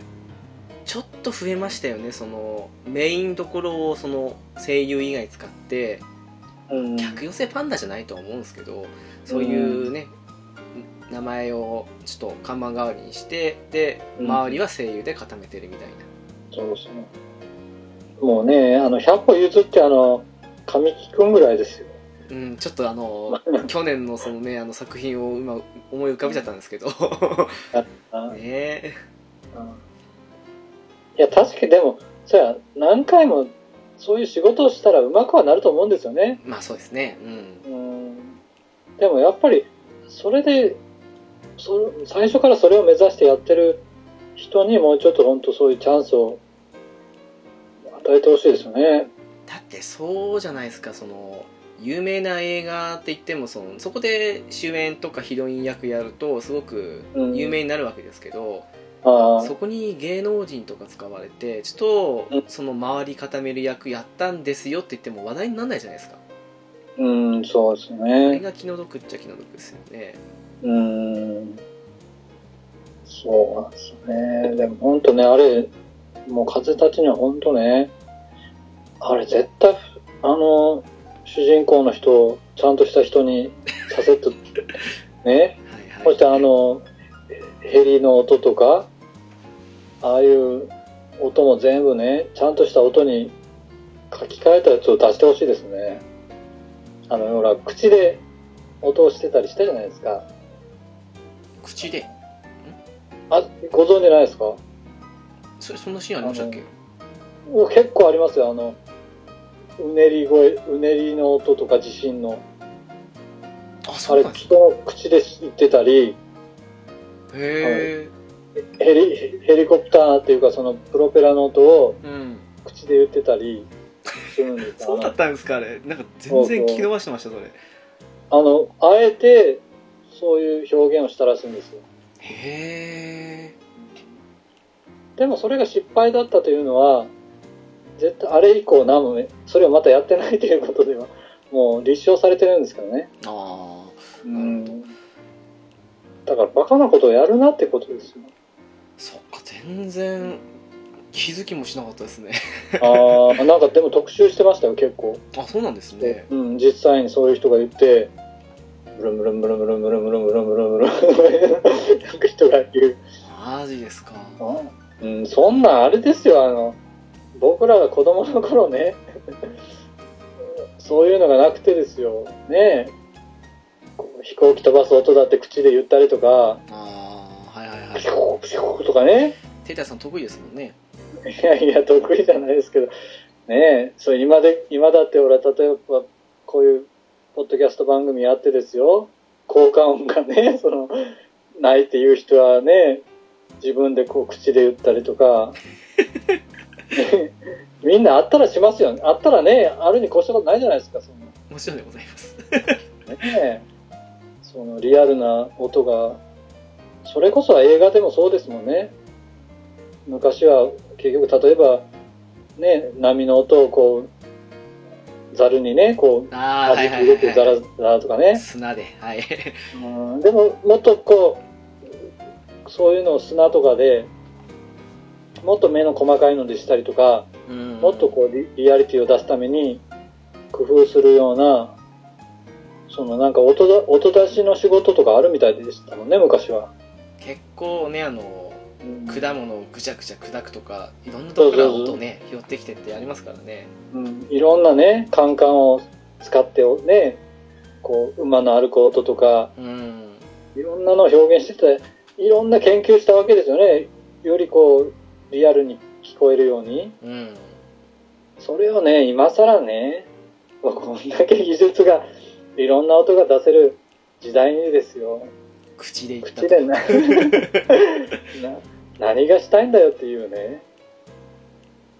本当ね、あれ失敗だと思いますけどね、僕は。そっかそうかなんで気づかなかった？まあいやそれはね衝気撃だったんですね人は良かったんでしょうけどね、逆に。まあそんだけねあの主人公の声に衝撃だったっていうことにしとこうと思うんですけど そう、もうね、ねあの主人公はね、本当。でもあの、ねはいはい。あのまあ我々わかるじゃないですかまあエヴァンゲリオンにしてもねうん。血の海のナディアとかあの辺にしてもそうですし、トップを狙いとかそうもそうですけどうん。あの誰がわかるって感じもありますからねここの人はあの人なんだよみたいなうん。いやね、本当普通は下手くそねっていうぐらいしか思わないと思いますよね。なりますね あれはちょっとひどかったなっていうそうそう。その、誰得誰得なんですかっていう。なんか本当自分たちが冗談半分じゃないけど、ねえ、身内出して喜んでるようなもんじゃないですか。ねまああったでしょうねえ。でも本人も多分もう結構きつかったと思いますよ。いやそうじゃないですかだって行うんくまで知らされてなかったって言ってましたからねうんいや、これ俺じゃいかんやろっていう絶対なったと思いますけどね。ただまあまあ、なんか開き直ったかもしれんけど。あちこちで言われてますけどそのね宮崎監督のもう声優嫌いあうーん。まあまあ多分本当なんだと思うんですけどなんかねもうそこまで来てるかみたいなレベルですからね。うーん。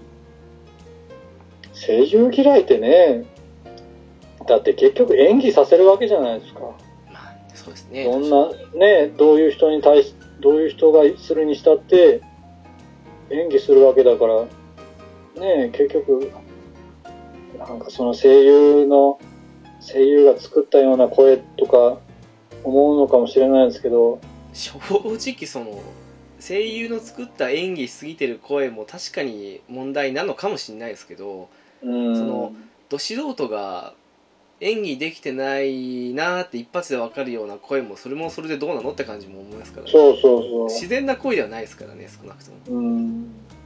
それどっち使うかって言ったら絶対、ねえ、演技臭くても声優使うでしょ、普通普通はね。はまあそうですよね。だってね声のねアクターなわけですからはっきり言って。そうそう。ボイスアクターなわけですからね。うん。なんで今混ぜたのか分かんないですけど。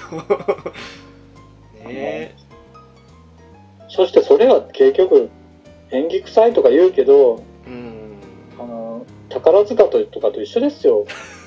やっぱりある、はいうんあある意味ね、その、やっぱりある程度のその基準はあるわけですよね。まあそうでしょうね基本的なものは。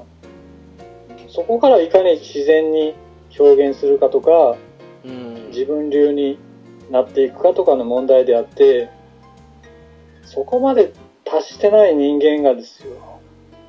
ねえ、ちょっと、それはなんか、作ったようなあれだから嫌いとかね、うんと、困った人だな。いやーでもなんでしょうねそのえーっと、去年かな？にはいはい。「ドラゴンクエストヒーローズ2」っていうゲーム出たんですけどはいはい。の時にですねそのうん主力メンバーのほとんどがその有名人使ってたんですよああ、はいはいはい。で聞き比べるとやっぱりひどいひどいって言ったらなんですけどうんまあそれがね本職じゃないから仕方ないんですけどもうん、変だなっていうふうに思う人はやっぱり思いましたし。うん山田孝之とかあの辺になってくると割と頑張ってはいるんですけどやっぱり聞いてるとちょっと、そのうん。声優特有の安定感というかそのね演技、うん。まあ演技その演技しすぎてるっていうところなんでしょうけどそうん。の我々がいいと思うような部分がちょっと欠けてたりしたりしてやっぱり違和感って感じがしちゃってあれもね普通に声優まあネーミングバリューもあるんでしょうけどなんだかなっていうふうには思ったりしたんですよね、まあアニメとかじゃなくてゲームなんですけどはうんい。もう、今、本当今の時代だからこそ、もうそういう声優っていう一つの大きなね、職業があるわけですからね。そうですねうんそこはちゃんと、やっぱり使った方がいいというか、絶対必要ですよね。だってもうわけわかんないですよね。そのえっ、と芸能人、まあ普段役者やったりとかうん。歌歌ったりする人がその声優やってみたりかと思いきや声優が今度歌歌ってみたりとかなんかどっちなの？じゃないですけど、うん。まあ、どっちもやればいいとは思うんですけどなんかそのあどうなんだろうなっていうふうにたまにわけわかんなくなりますねああ。ただ問題は、あの、声優っていうのは、やっぱり声で勝負するわけじゃないですか。そうですねうん。そ、そしたらやっぱりそ、それがし、勝負の要なんですけど、うん声優っていうのは、例えばその、喋らなくても演技ってあるわけじゃないですか。喋らない演技ね。結局、画面上とか自分の体で表現する。という、そういうことになったら、結局、喋る必要がない場合もあるわけですよね。まあそうなりますねうん。た例えば、あの、高倉健とかみたいな、ね。あんまり、こう、なんかこう、ねぶこ、こう、武骨な、ちょっと役とかでですよ。演技でね、人のこう、ファンをこうね、魅了するんですけど、うんうんそれを例えば声優としてしたってね、例えばその魅力が半減するわけじゃないですか。まあ喋らなかったらわからんし、誰も。違う表現方法に変わりますよねそうそうそう。んそうなったら、決してその、ね、その方が声優に向いてるかってかわからない。結局ね、いやっぱり喋ってなんぼでしょ？結局声優って。まあねその声だけで全て表すというかそのうん。言葉らしい言葉なくてもそのうんちょっとおえつ漏らすとかその辺とかもそうですしそういうので表現するっていうのもありますしそのね俳優がやるようにその顔の表情とか仕草とかあとそうその、うん、立ち振る舞いとかでその表現するっていうのがあるわけで結局ねそう似て非なるもんですからねそうですよ。お笑いとかでもそうじゃないですか。はい結局、喋りが下手くそでも、見た目が笑える人とかいるじゃないですか、やっぱり。はいねえ。でもそんな人が、例えば、声のね、役やったって、何も面白くも何もないわけですよ。ねえまあいますからね最近そのゲスト声優さんお笑い芸人多いですからね、うん。だからね、このポッドキャストとかでも喋ってなんぼでしょ、やっぱり。だと思いますね言ったもん勝ちですからねえ。いくら直樹さんが男前だってね、いえいえそりゃ、そりゃ、この、ポッドキャストではわかりませんから、何をおっしゃいますかテイタンさんの150分の1ぐらいですよ声で、声でかっこよさを表現しないと。いますかね？でもその声でかっこよさを表現してる人なんか ねいや、でも、今、翔さんとか、あの、わかんない。やめとこう。あの、個人、個人名を出すとちょっと、そしてそのああと人が嫌われるかもしれない。あとは危険というあ あと、ちょっと。まあ、例えばね、そういう、声がかっこいいからって言って、見た目もかっこいいとは限れないですからね、やっぱり。残念ながらそうですね 例えばの話ですけど。まあね、だってあの最近はねそのうん。その声優さんにしてもそうですけどはなんでしょうその声を演じているけれども見た目もなんかアイドルみたいに可愛いよっていうような人とかい。かっこいいよって人も。いますけどやっぱり昔ってそのまあ言っちゃなんですけど声で勝負してるから見た目は別にっていう人もやっぱ多かったわけじゃないですか、うん、でしょうね。うん。そうするとその実物の人の顔を見るとイメージが崩れたっていう人もやっぱ悲しいけどいたじゃないですかああ、でしょううんね。だからやっぱりねその声優さんですらそうなんだから我々素人はまさにそうですよね そうですね。やっぱ声、ね、声で、こう可愛い声だなって思ってね、実際会ったら違うとか、ね、そのテレクラじゃないですけど、それはある、あるあるでしょうね、多分うね。んだと思いますよねうんそうなんですね。でも、ちょっと声優話になりましたけど、そうですねビスケさん、ビスケさんには申し訳ないですよ、なんか。ピスケさんね多分今頃もどうなんですかねうん大変だと思います また、また余計これ聞いたらあれじゃないですか。また余計またし話したいってなるんじゃないですか。まあピスケさん詳しいですからねそうですよね。ちょっと我々はちょっと挙げれないですけど、名前をそんな。いい加減じゃないですか。えあそういえばあれですよ。ちょっと話変わりますけど、ーはいはいはい。あの、ラストオブアースもおやっとやーりましたからね。お終わった感じですか？もう終わりましたね。さすがですね。うん、やっともう、でもびっくりしましたよ。あの、その時間、かかった時間がですよ、クリアまでの。はいはい直樹さんとね、倍近く、直樹さんの倍近くかかってて、えー、そうなんですか？どう、なんでしょうね。ペルソナ5の時もそうですけど、直樹さんとあまりにも クリア時間の、クリアにかかる時間がちょっと差があって、やっぱゲーマーさんと、こう、ライトゲーマーじゃ、いやいやいやいやいや。いや差があるのかっていう、ね。いやいや私そんなにねあれですよ多分そのライトとヘビーの中間くらいですよきっと。だって例えばね。あれですよ、直樹さん、ペルソナ5は何時間でした？結局クリアになって。93時間ぐらいだと思いますよ多分。え？93時間ぐらいだと思いますよ。でしょ、うん僕130何時間ですよ。いやでも結構それぐらいみたいですよやっぱりいやじゃあ、直樹さんが早いってことですかね。どうなんですかね私も結構ゆっくりやってたんですけどね いや、でもね、だから考えたらですよ。僕、本当直樹さんがいっぱいゲームやってるじゃないですか。そうですね否定できないですねうん、こう、などこにそんな時間があるんだろうなって思ったんですけど、考えたらやっぱかかる時間が違うんですよね。ああそ一つが。れは確かに何でしょう積み重なっていくとそうですよね。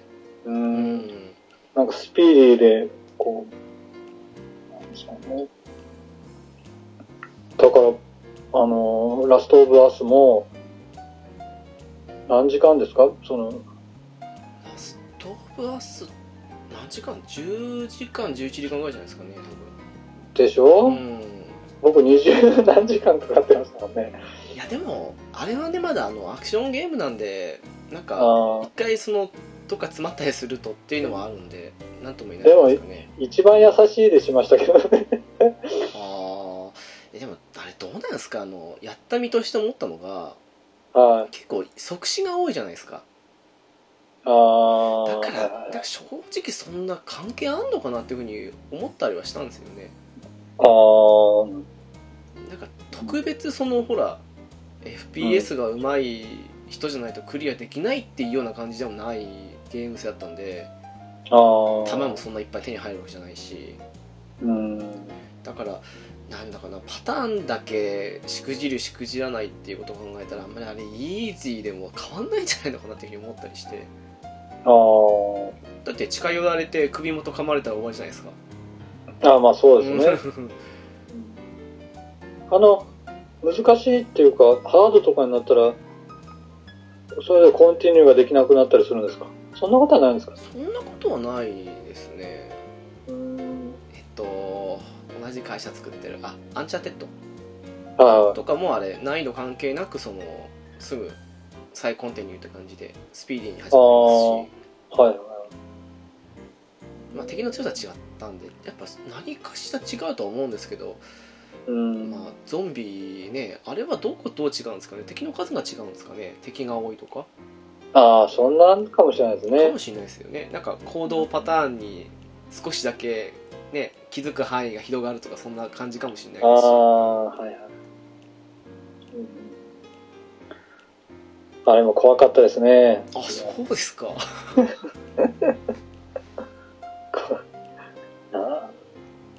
怖さの基準ってまあ人それぞれでしょうけど、まあそうですね。う全然怖くないですか？あれああいうくらいやったら。んいやなんかあれが仮にこっち側にというかプレイヤー側にその襲いかかってくるなら怖いというかびっくりすると思うんですけどあなんかゲーム性的にこっちが向こうに仕掛ける側なんで、あ、ああ、うん、そういうのもあって怖さはなかったかなっていう。ああ。でも向かってくるじゃないですか、やっぱり。ああまあ確かに、うん、うん。そこはナイフで使うんですよ。でも僕あのラストオブアスであの衝撃的だったのははいはい。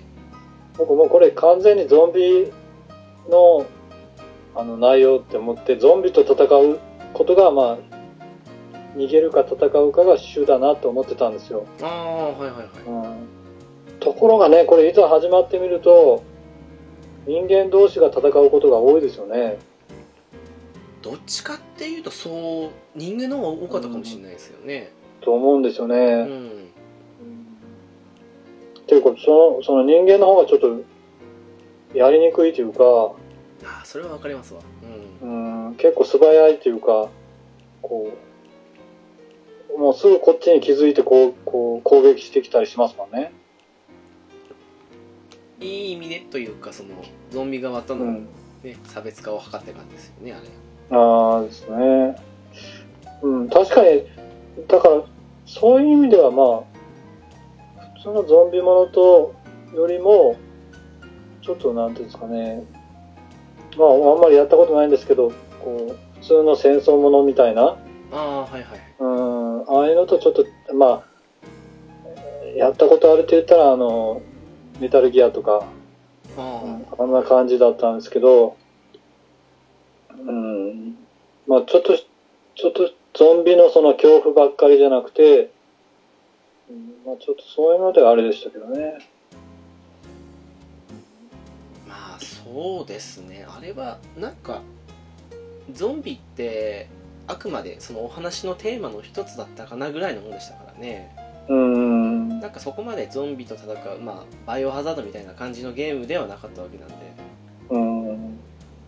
あテイタンさんバイオセブンやられました？いやいや、やりませんよ。あれはなかなか怖かったですよいや、もうあれは絶対やらないと思います、多分。もう、なんか怖いもんってもう、絶対怖いんだろうなっていうのがわかりますもん。あの走って逃げてるのに追いつかれてましたからね。あおあっ、かないゲームだな。なと思って。うん。その、でも途中からちゃんと攻撃とかできるようになるんでしょ？あもちろんですもちろんです。うん。できるんですけど怖いんですよねやっぱり。あー。何が怖いですか？こう飛び出してくるのが怖いんですか？いやなんでしょうねその昔のゲームって良くも悪くもこれゲームなんだなっていうかそのプログラムで動いてるんだなってわかるんですけどうん。なんか目の前に生命体がいるような感じがするのが怖いですよねあ、もうリアルすぎて。うん絵柄っていうかグラフィック的にもリアルですし、うん。うん。なんか行動パターンにね一定のパターンがないように見えるっていうのがああ、なるほどね。なんかほらその扉閉めちゃえばもう追ってこないっていうような感じのって昔のゲームでよくあるじゃないですか。あ扉開けてねこっちに追ってくるっていうそのその開けてくるとかのなんか結構動き的に自然っていう風になるあ、あとあ、開けてくるんですか？開けてきますね。ええすげえ。実際には入ってこないあの要はセーブポイントっていうか安全地帯。あニスが来そうな雰囲気があるのがもうあれうまい作りなんでしょうねきあー。っとだからもう休まる場所がないっていう感じですね、じゃあ。本当ですよ。えなんかほらセーブポイントに入ってえもう入ってきそうな雰囲気があるのでそこで入ってこられたらもう逃げ場というかそのゲームでの安らぎがないじゃないですか。ああ。なのもあってちょっとうん。逃げ、うん、セーブポイントに逃げたくなかったなっていうのもあったりして。ああ。逃げ場がないと怖いですね。ねえなんかその辺の作りもあってテイタンさんにおすすめしたいなと思ったんですけど やめてください。いやいや、もう、もう怖いのは苦手なんですよ、大体。もううんだからねうん。やっぱりそれこそ、最初ら辺に話したみたいに、こう、感情移入しやすいから余計なんですかね。こあーなんでしょうね。うん。う、主観になりやすいというか。はいはいはい。うん。そっかいやぜひともテイタンさんとねニジパパさんのお二人にはやってもらいたいなって感じもあったんですいけど。やいやいや、もう絶対あの、虹パパさんにはしてもらってくださいですけど、僕はもう、虹パパさんはでも、ラストオブアースもやりたくないって言ってますもんね。ニジパパさんもホラー苦手だってよくニジパパ大丈夫おっしゃってますからねね。まあでも、やっぱね、なんていうんですか。結でもラストオブアースやってよかったと思いますよ。ああならよかったです本当にねただトラウマだけ植え付けられたらたまったもんじゃないですもんねうーん。なんていうんですかね、やっぱりこう、あの、女の子と一緒にいたのが良かったんですかね、やっぱりね。ああエリーがはいはいはいうん。そうですねああいうのが、うん。確かにうん。やっぱりあれが本当に一人で、もう孤独にずっと戦うんだったら、なんか、きついかもしれないですけどね。本当ですよね毎回普通ならああいう状況だったらみんなで固まって歩くのになんでかホラーゲームの主人公って別れたがりますもんね 不思議ですよねそうあれうん。でも多分別れた方がいい場合もあるんですね、た本当に。ああのの、全滅すると思うんですよ、多分。あそっかそっか、うんあんまり固まってたら。そう。ねいざ、そんな、やっぱり、こう、そういうものに襲われた、例えば熊とかでもそうですけど、はいはいはい。襲われたりしたら、まあ、みんなバラバラに逃げた方がいいと思うんですよね、やっぱり。あそっか。そういうふうに例えるとそうですね。うん。ただ、落ち合う場所とかね、まあそういうのは決めとった方がいいんでしょうけどうんね。うんうん。確かにね熊そうですね。だってみんな襲われますもんね。うん、そう。誰が犠牲になるかってところに問題ありますけどうん。ですね。あでも、バイオハザード7はやっぱ怖いですね。あれやっぱ久々に怖かったですねうん。だからあのねテレビゲームの若林の方でもやってくんないのかなっていつもいつも思ってるんですけど ねカジーさんがね、怖がりだから、え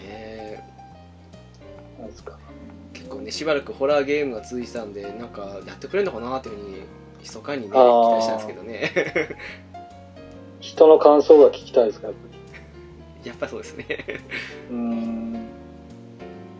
なんか自分だけじゃなくてみんな体験して怖いんだよっていうので安心したいタイプですね ああ、ねえ。いや、でも、その前にやり、やらないですけどね。うんでしょうね怖い人は。えうん直樹さんはやっぱりちょっと免疫っていうか、耐性があるんでしょうね、その怖いの。えいやあれですよあの怖いもの見たさですよやっぱりああ、いや、でもそれは誰でもあると思いますよ、怖いものう見たさ。んいや本当はね夜も眠れなくなるぐらいになることもありながらも何回も後悔したこともあったけれどもやっぱり怖い話とか怖いゲームとかねやっぱ興味ありますもんねああ。なんか不不思議ですよね、人間ってね。うんもう実際残酷なことがあったら、ものすごくそれをひ否定するというかね、しますけど、ゲームの中とかね、こう映画とかではそれをやっぱりちょっと楽しみっていうか、そういうので見てしまいますもんね、やっぱり。やっぱりなんか潜在的にあるんでしょうねで、うん現実でやるだけの勇気や道徳感が追いつかないんで、せめて仮想現実だけでもみたいなうん。どうしましょうねその VR 系が進化していってうん。もうねそれこそ もしもクリーンボックスの方でも話したと思いますけどなんかそういう世界ができたら ですね。僕が気になってるのはですね、はい VR だったら、あの、やっぱりサマーレッスンです。ああはいはいはいはいはいサマーレッスンの今度はあの、金髪の女の子が出ますね。出ますよね。はいはい。僕はあの、日本人の子よりそっちの方が気になるんですよね。あやっぱりテイダンさんも金髪が大好きということで。仲間ですね。ねえ、私もそうですよ。金髪大好きですよ。あの、あの髪型とかなかなかね、ああいう服装も結構好きです。わかりますよ。あのゆるちょっとふわ系ですよね。カはいまあ、できいないですけどね。VR ないから。どうなんですかね。なんかそろそろ増えるみたいですよでも。あ売ってる店舗が今月からだと思うんですけどなんか拡大されてたらしいんで、そろそろ買えるんじゃないのかなと思うんですけど。あ、ああ値段的にまあ、ちょっと高いかなっていうので、まあ、ねスイッチもあるし。スイッチ全然やってないですねでしょ？うーん。だって、あの、フレンド登録してないでしょ？それがですねそのあそうだ。テイタンさんからそういえば来たなと思ってそあのフレンド登録しようと思ってやったんですよ。あそしたらですねうちのこのスイッチがですねネはいットに繋がりませんって来たんですよね。もうねあ。そこで電源切りましたよね。へえ。いや、俺、あの、弟さんかなんかにが使ってるから全然してないのかと思ってました。あそれもありますうん。ただ最近そのえっ、とですね PS ビータを買い替えたんですよで古い方っていうかそれをねマインクラフトごと弟にあげたらそっちに食らいついてるんで最近は割とね その餌を。餌を与えてる好きにって感じで空いてんですけどはなんかね WiiU と Wii の頃に買ったそのうん。無線じゃなくて有線につなげるタイプのあるんですけどはい。それにつないで有線でつないでるにもかかわらずネットにつながりませんってなっちゃっておもうねどうしようもないなっていう感じに今思っちゃってて はいはい。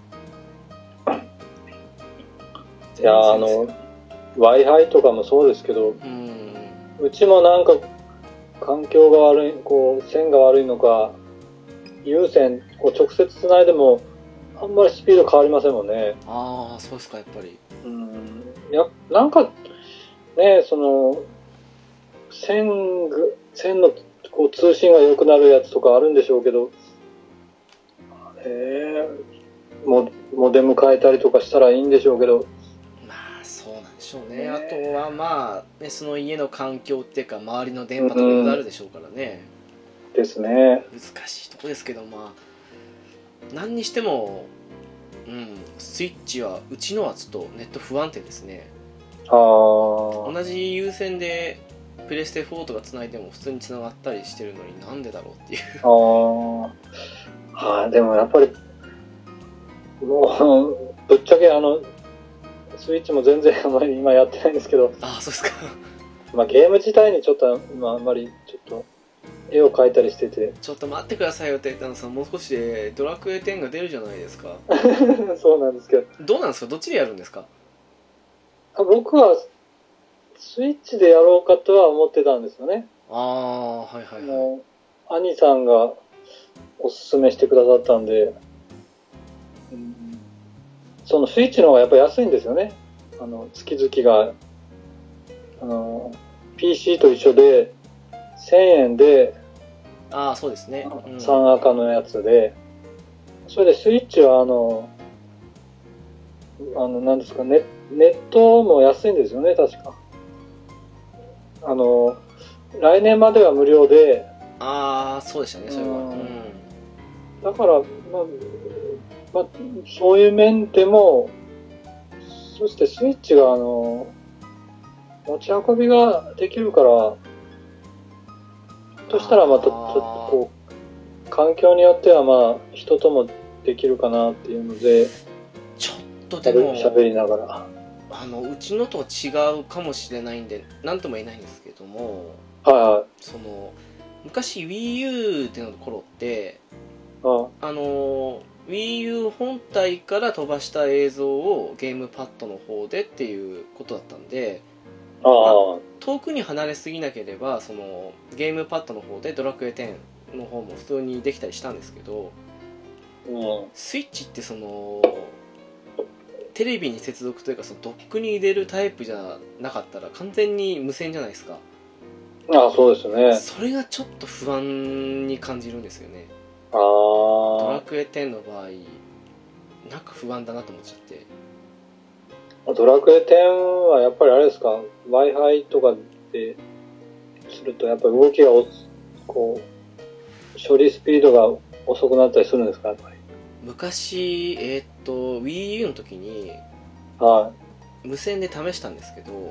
はいはい。すごく人のいないエリアならなんとか行けるんですけどあちょっと人が入るとすぐ乱れちゃったりとかしてあ。ああ。やっぱダメなんだそっか、人が増えたら、うんスピードがものすごくかかったりすね。なのであの Wii で使ってたそのさっきの有線でつなぐやつを持ってきて有線に変えたっていう、でも WiiU に関してはその本体から飛ばした映像をゲームパッドだったからいいんですけど、うん。スイッチってこのねドックじゃなくてそのモニターの方が本体ですから、そうですうね。ん、ちょっとモニターでやると完全に無線環境だよなと思って。うん。それもちょっと不安でスイッチ版はどうしようかなって今思ってます。ああですね。うん。僕も結局、ど、どっちみちし、チャットとかもまあなかなかできないかなって思って、ああそそ画像の綺麗なプレステ4版が、もう、それこそもう、まとめて、うんそれこそみんなのゴルフとかもやりたいと思うんで、そ、そしてまたあの、いずれモンハンワールドとかもですね。ああそうでしたね。うん、うん。あんなもんね、やりたいと思って、まあ、ドラクエ11とかも、結そうですね。局やっぱり綺麗な画面でやりたいしわ、かります。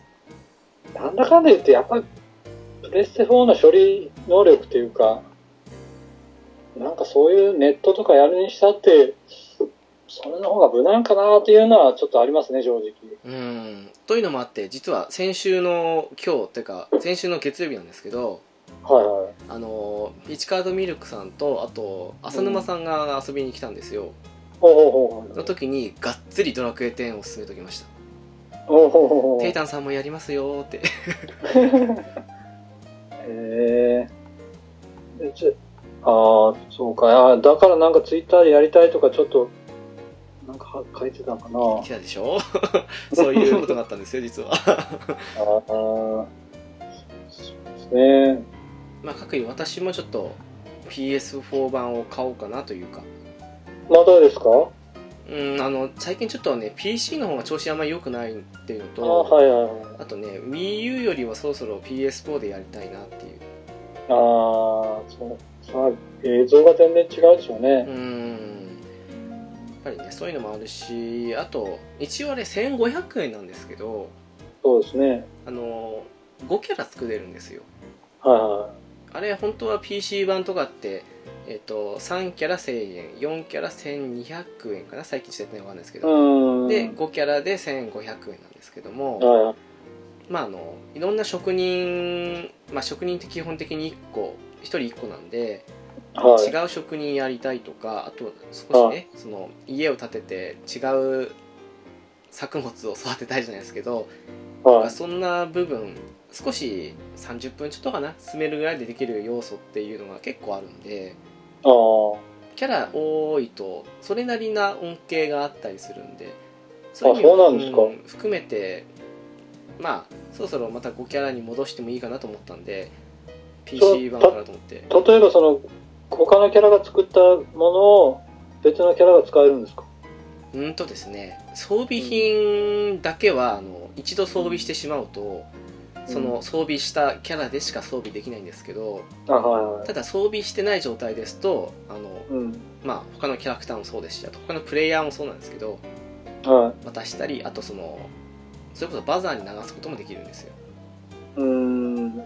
大体はやり取りできるなんかモンハンみたいにレアリティが決まっててこれ以上のレアなアイテムは渡せませんよっていうことはとりあえずないかなっていうああ。まあ、一部ねあの福引券とかそういう元気玉とか特殊なアイテムは無理なんですけど、うんう。うんん、大体はっていううん。サブで稼いでメインにお金を流すみたいな感じのこといつもやってるんですけどああ。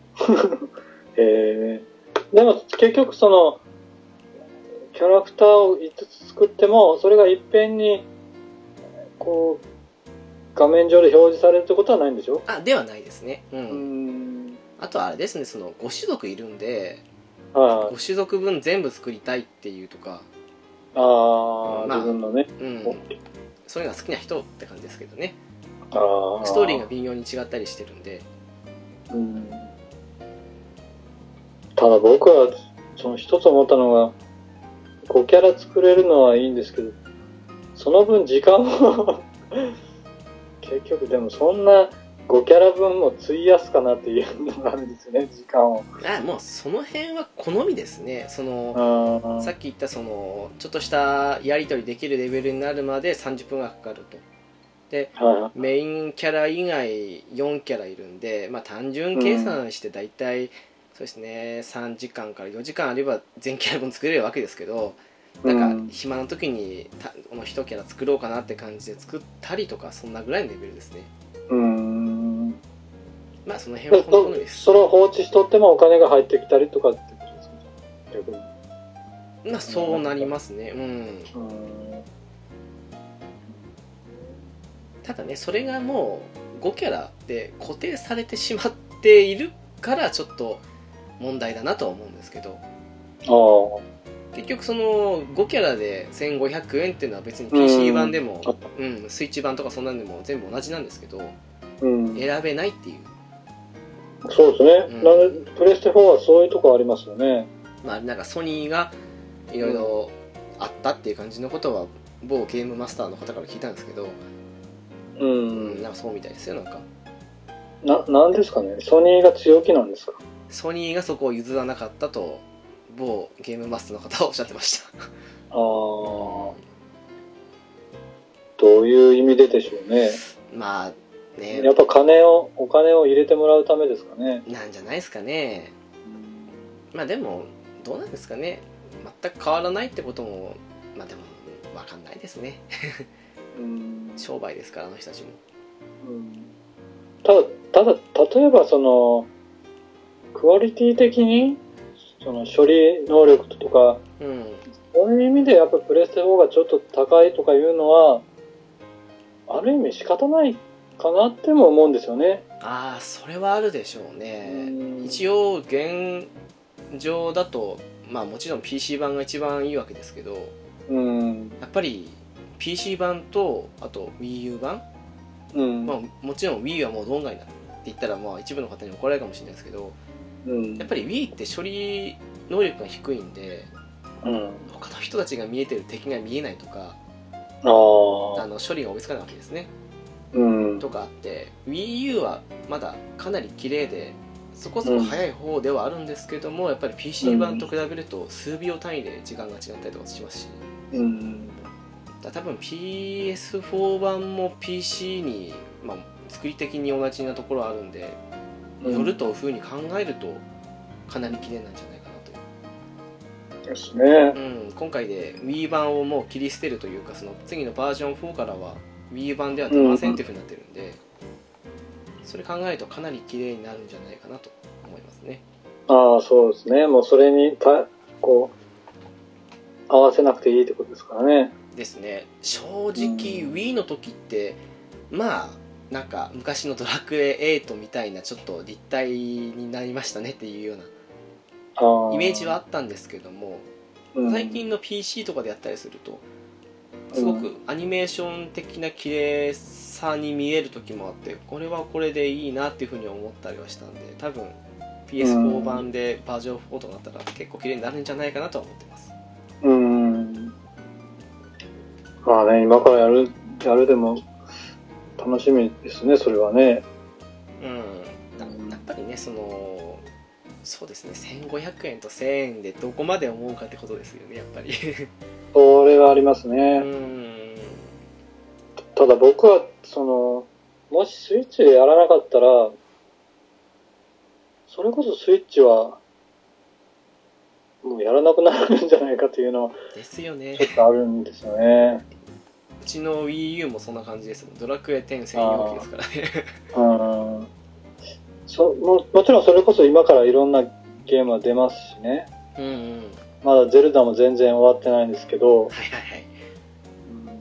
ただ飽和状態っていうか、もう次から次にいいゲームが出てきて、もうなんか一つの機種に絞らないともうやる暇ないっていうか、ああそれありますねそんなうんそんな状態になってきてるんですよね、なんか。ぶっちゃけねそれの関連もあって今私は PS4 に全てうん。集中したいかなって感じもありますああ、ですようね。んそれにもう、例えばゲームだけだったらまだしも、やっぱアニメ見るじゃないですか、僕。ですよねうん。そしたらもう完全にゲームをやらない日っていうのは結構多いですもんね。それが信じられないっていう。そうね、ゲーマーの人から見見ればそうなんですよね。まあとか言いながら私もね結構たまにそういう日ありますけどね。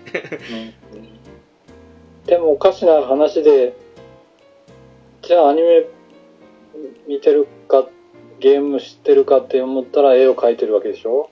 ああまあそれもそれでね趣味そのなん絵ですけど、うん、その絵も仕事じゃないわけですよ。う ん趣味で描いてるんで、なんか、ねえ、変な感じですけど。うん。まあでもやりたいことをやるっていうのはね、何でも、そうなんで、でもまあテイタンさんはぜひねドラクエ10来てくれたらなっていう、さっきもねちょっとテイタンさんからの連絡待ちの時にドラクエ10やったんですけどうん。ちょうど月中さんやってましたあらら、ねえ。月中さんもい、いつの間にかね、ドラクエ10にもハマってますからね。月中さんレベル55になってましたうわ、もうそんなになってるんですか。月中さんもゲームお好きですからね、もですねう、やりだしたらもう、すごいですから。月中さん早いですねうん。そうですね。あ、でも、僕、月中さんの、こう、ちょっと、ポッドキャストを聞いてて、はいはいあの、やっぱり、あ、そういう考えもあるんだなって思ったのが、ドラクエ11が出るじゃないですか、今度。出ますねはいうん。それを買いますかって、ゲッチュさんが聞かれてて、一応保留に、いいずれ買うとは思うんですけど、保留にしますって言われて、あーそれはなぜかって言ったら、ドラクエ10に今、ハマってて、そのドラクエ10、結局、ドラクエ10の人が、ドラクエ11をやってる間に、あそっか。うん。うん、なるだけドラクエ10を進めたいって言ってて、ね。うん。あ、そういう考え方もあるなって思って、でドラクエ11は結局変わらない物語じゃないですか。良くも悪くもそうですねそうそう。だからいいつでもできるっていうか、もちろん早くしたいっていうのはあるんでしょうけど、まあそうですね旬とかはありますけどねうん。ただその、色あせるものじゃないから、うんやっぱりネットゲームはね、どうしても、いずれは終わるじゃないですか。まあそうですねサービス終了って感じですからね、うんサービス終了になるんで、まあ、それが5年先かぐらいか分かりませんけど、そしたらなるだけドラクエ10をやってた方がいいのかなっていうのはね、ありますね、やっぱり。確かにねそれはありますよね、まあメジャーなタイトルのオンラインゲームなんで、なんか FF11 みたいにずっと続くのかもわからないですけどまあ先は見えないですけどね、うん。少なくとも。うん、うん。ただこれで、これだけ続いてますからね、そうですねちょっとありそうな気がしますね、やっぱね。これだけ人気があるし。えーっと8月でちょうど5年ですねう。うんんそんなやってんだなっていう やっぱりでも最初の頃より進化してますよね、かなりね。ああしてますね最初の頃はね、うんもう良くも悪くも始まったばっかりのオンラインゲームって感じでしたうん。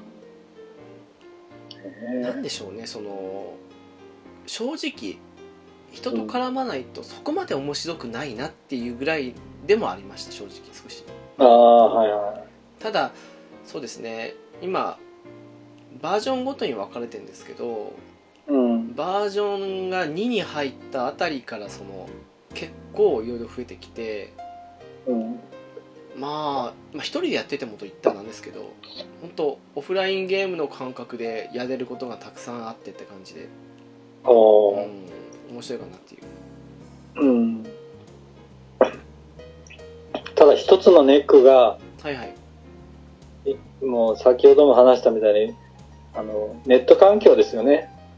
ああはいはいうん。それがちょっと、うちはネット環境が悪いんで、そこがなんか結局、進まないとかね、こう、繋がらないとか、なんか、なってか、ーなってしまって、結局もう、イライラしてやめたりするかもしれないなっていうのがあるんですよね。あれでも PS4 で普通に繋がってましたよね。つなが、つながるまあ、Wi-Fi、うん、ただダウンロードとかかなりかかりますけどね、うち時間。ああでもうちも優先ですけどダウンロード結構かかりますよやっぱり。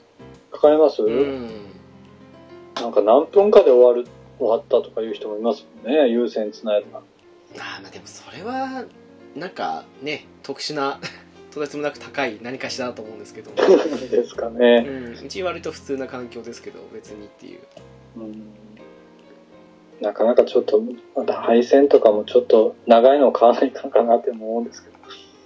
なかなかねまだゲームで無線で安定するってことがないですからねうん。あの、僕、大体オンラインゲームはほとんどやったことないんで、これがやっぱり、この間、あの、みんなのゴルフオンラインをやりましたけど、うん。あの、うん、テストの、ああはいはいはいはい。なんですね。うん。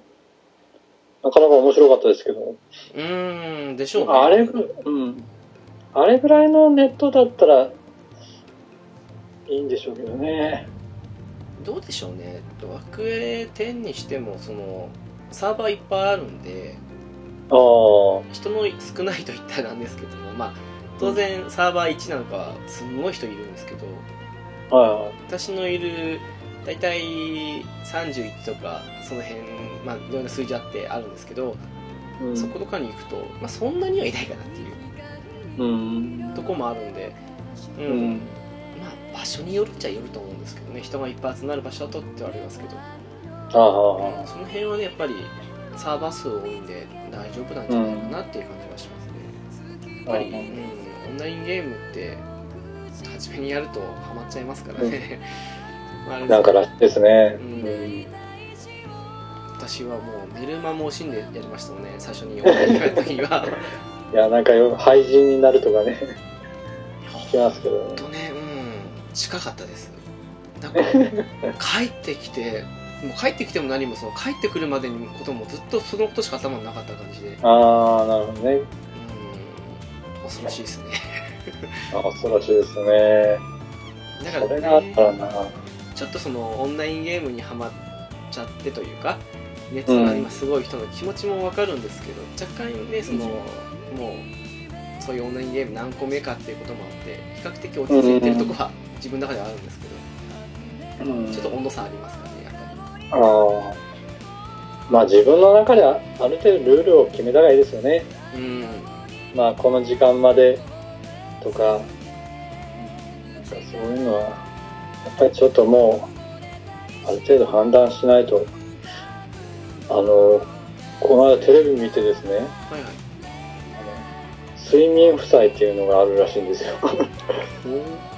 うんあの、ね、寝不足で、それが蓄積されたら、ああはいはいはいはいうんそう、あの、結局、免疫力とか下がって、がん細胞がこう、活性化したりとか、うん認知症になるとか、いろんな障害があるらしいんでですね。やっぱ寝るのって大事だなっていう思いながらこんな夜中に話してるんですけど。えー、テータさん最近結構うん有言実行してないですよね おかしいなと思って見てるんですけどいつもえー 眠れない、眠れないことってことないですけどね。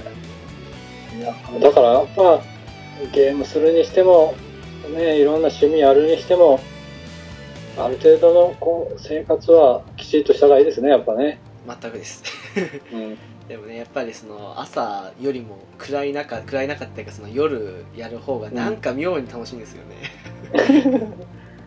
あそれと、あの、やっぱりネット環境もちょっと良くなったりしますよね。ああそうですね人が少ないとかってありますかうん、そうそう、人が少なくなったか。うん、なんか、あれ？やたらこう、アニメとか見ててもスムーズにこはいはいはい。う、うん、行ったりして、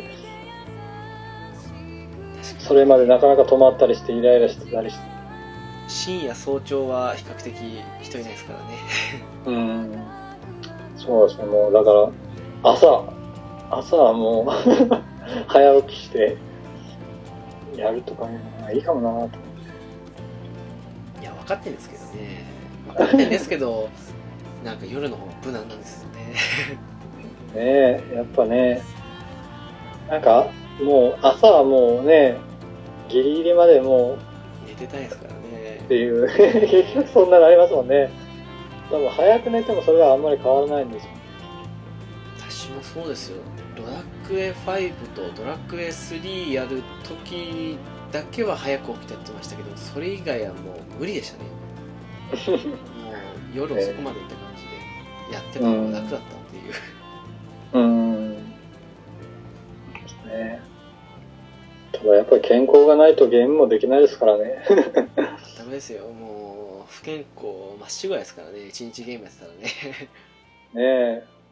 もう一日中やってる時ってあります？最近はなくなりましたねうんなんか学生時代やったらもう